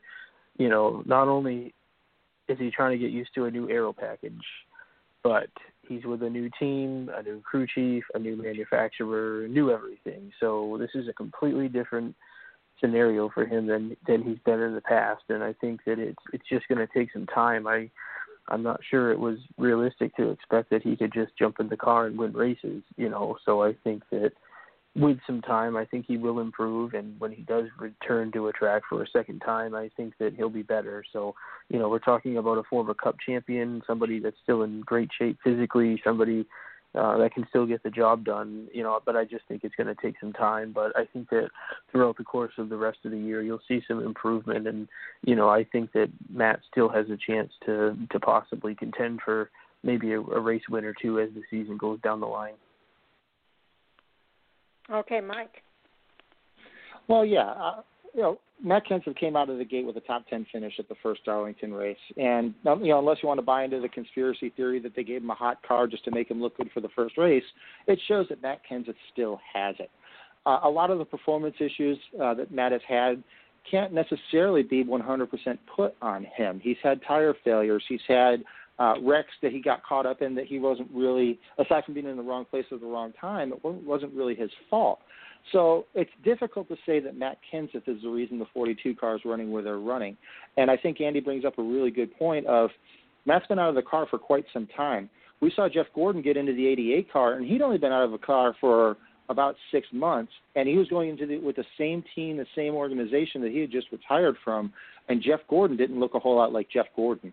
So Matt, you know, getting a top ten in his first race back was outstanding, but I think it's a little unfair to expect Matt Kenseth to be on pace at a race-winning threat every single week, having been out of the car that long. Yeah, I would agree. I think, you know, I was kind of surprised to hear him say that because uh, I, I don't know what his expectations were, but I think it takes time to make that adjustment. And it's not just him making the adjustment. It's the team making the adjustment to him as well. Uh, they've been working with Kyle Larson, uh, and now they're working with Matt Kenseth. Those are two entirely different personalities who are probably looking for different things from the race car. So there's a lot of adjustment going on throughout the team overall, and uh, that's going to take time. And, and Mike brings up a good point.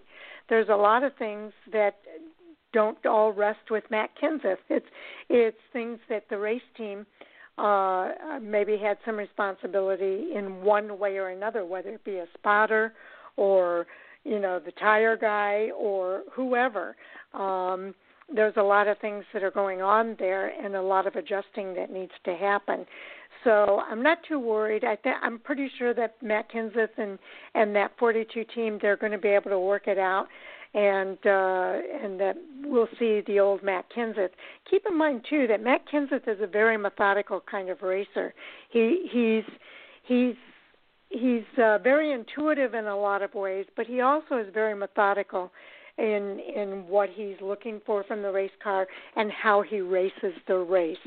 So uh, that takes time as well. So I, I, I really think Matt's going to come around in the end. So uh, do we want to go another round here, Jay? Did you have any follow-up there? Well, and, and I, don't, I don't like to see himself as hard as he, as he was on himself. Uh, we've seen that with drivers like Chase Elliott. But I do have a little bit of concern the fact that of good where he did come out in the first two races, um, finishing again right around the top ten, uh, that that has kind of slacked off for whatever the reason. I'm not necessarily putting it all on Matt Kenseth, but just as a team of where that team can go, we know they have to work uh, twice as hard, if you will, because they got to get in the t- top thirty in points and win a race unless he gets in the top sixteen, which – you know, with the top ten, fifty, or top fifteen to twentieth results, isn't going to cut it. So you're looking at needing that win while only having to make the top thirty. So uh, I, I do have a little bit of concern there. I just haven't seen them as strong as they were when they first came out. Mm-hmm. Uh, Andy? We're down to the last three minutes. Uh, no, no follow-up on this one. Mike, any follow-up on your end? No, I think I've said my piece on this. Okay. Uh, well, that sounds uh, good. I think I think we pretty well covered it. Uh, did we cover it from your perspective, Jay? Yeah, most certainly. Okay, good. All right, then. Uh, since we are down to the last couple of minutes here, why don't we go ahead and do our roundtable um, and uh, make sure everybody Uh, has a chance to uh, cover that. Mike, we'll start with you on that. Uh, Mike Orzo on Facebook, Mike underscore Orzo on Twitter. Um, I got more to say on the shorter races thing, to the tune of about a thousand words or so, so look for that on the Fanfare Racing blog uh, website, hopefully published soon, in addition to a few other articles regarding the forty-eight car, as well as some tracks that might be coming back to NASCAR. Okay. Uh, Andy? And for me on Twitter, it's uh, A L A F Y fourteen, and I just put a piece out tonight, Sharon, should be in your mailbox regarding uh, the return mm-hmm. of NASCAR to Nashville for twenty twenty-one. That'll be out soon. Okay, and Jay? All right, you follow me on Facebook, uh, Michael Hoosman, Mopar M J eight on Twitter and Instagram, and look forward to, we got a Wednesday night action at Martinsville this week. Yes, uh, very excited about that. Uh, that's coming up on Wednesday night. I am uh, Fan for Racing site on Twitter, Fan for Racing blog and radio elsewhere, and uh, we are uh, we did the preview for Martinsville tonight. We'll be back on Thursday night to do the preview for uh, review of Martinsville and preview of Homestead Miami. So look for Jay and I at eight thirty p.m. Eastern on Thursday night here on Fan for Racing Radio. And with that, Uh, big thank you to our listeners, and uh, I think we'll call it a wrap at that. Have a good night. See ya. Okay. Good night. Okay. Good night, guys.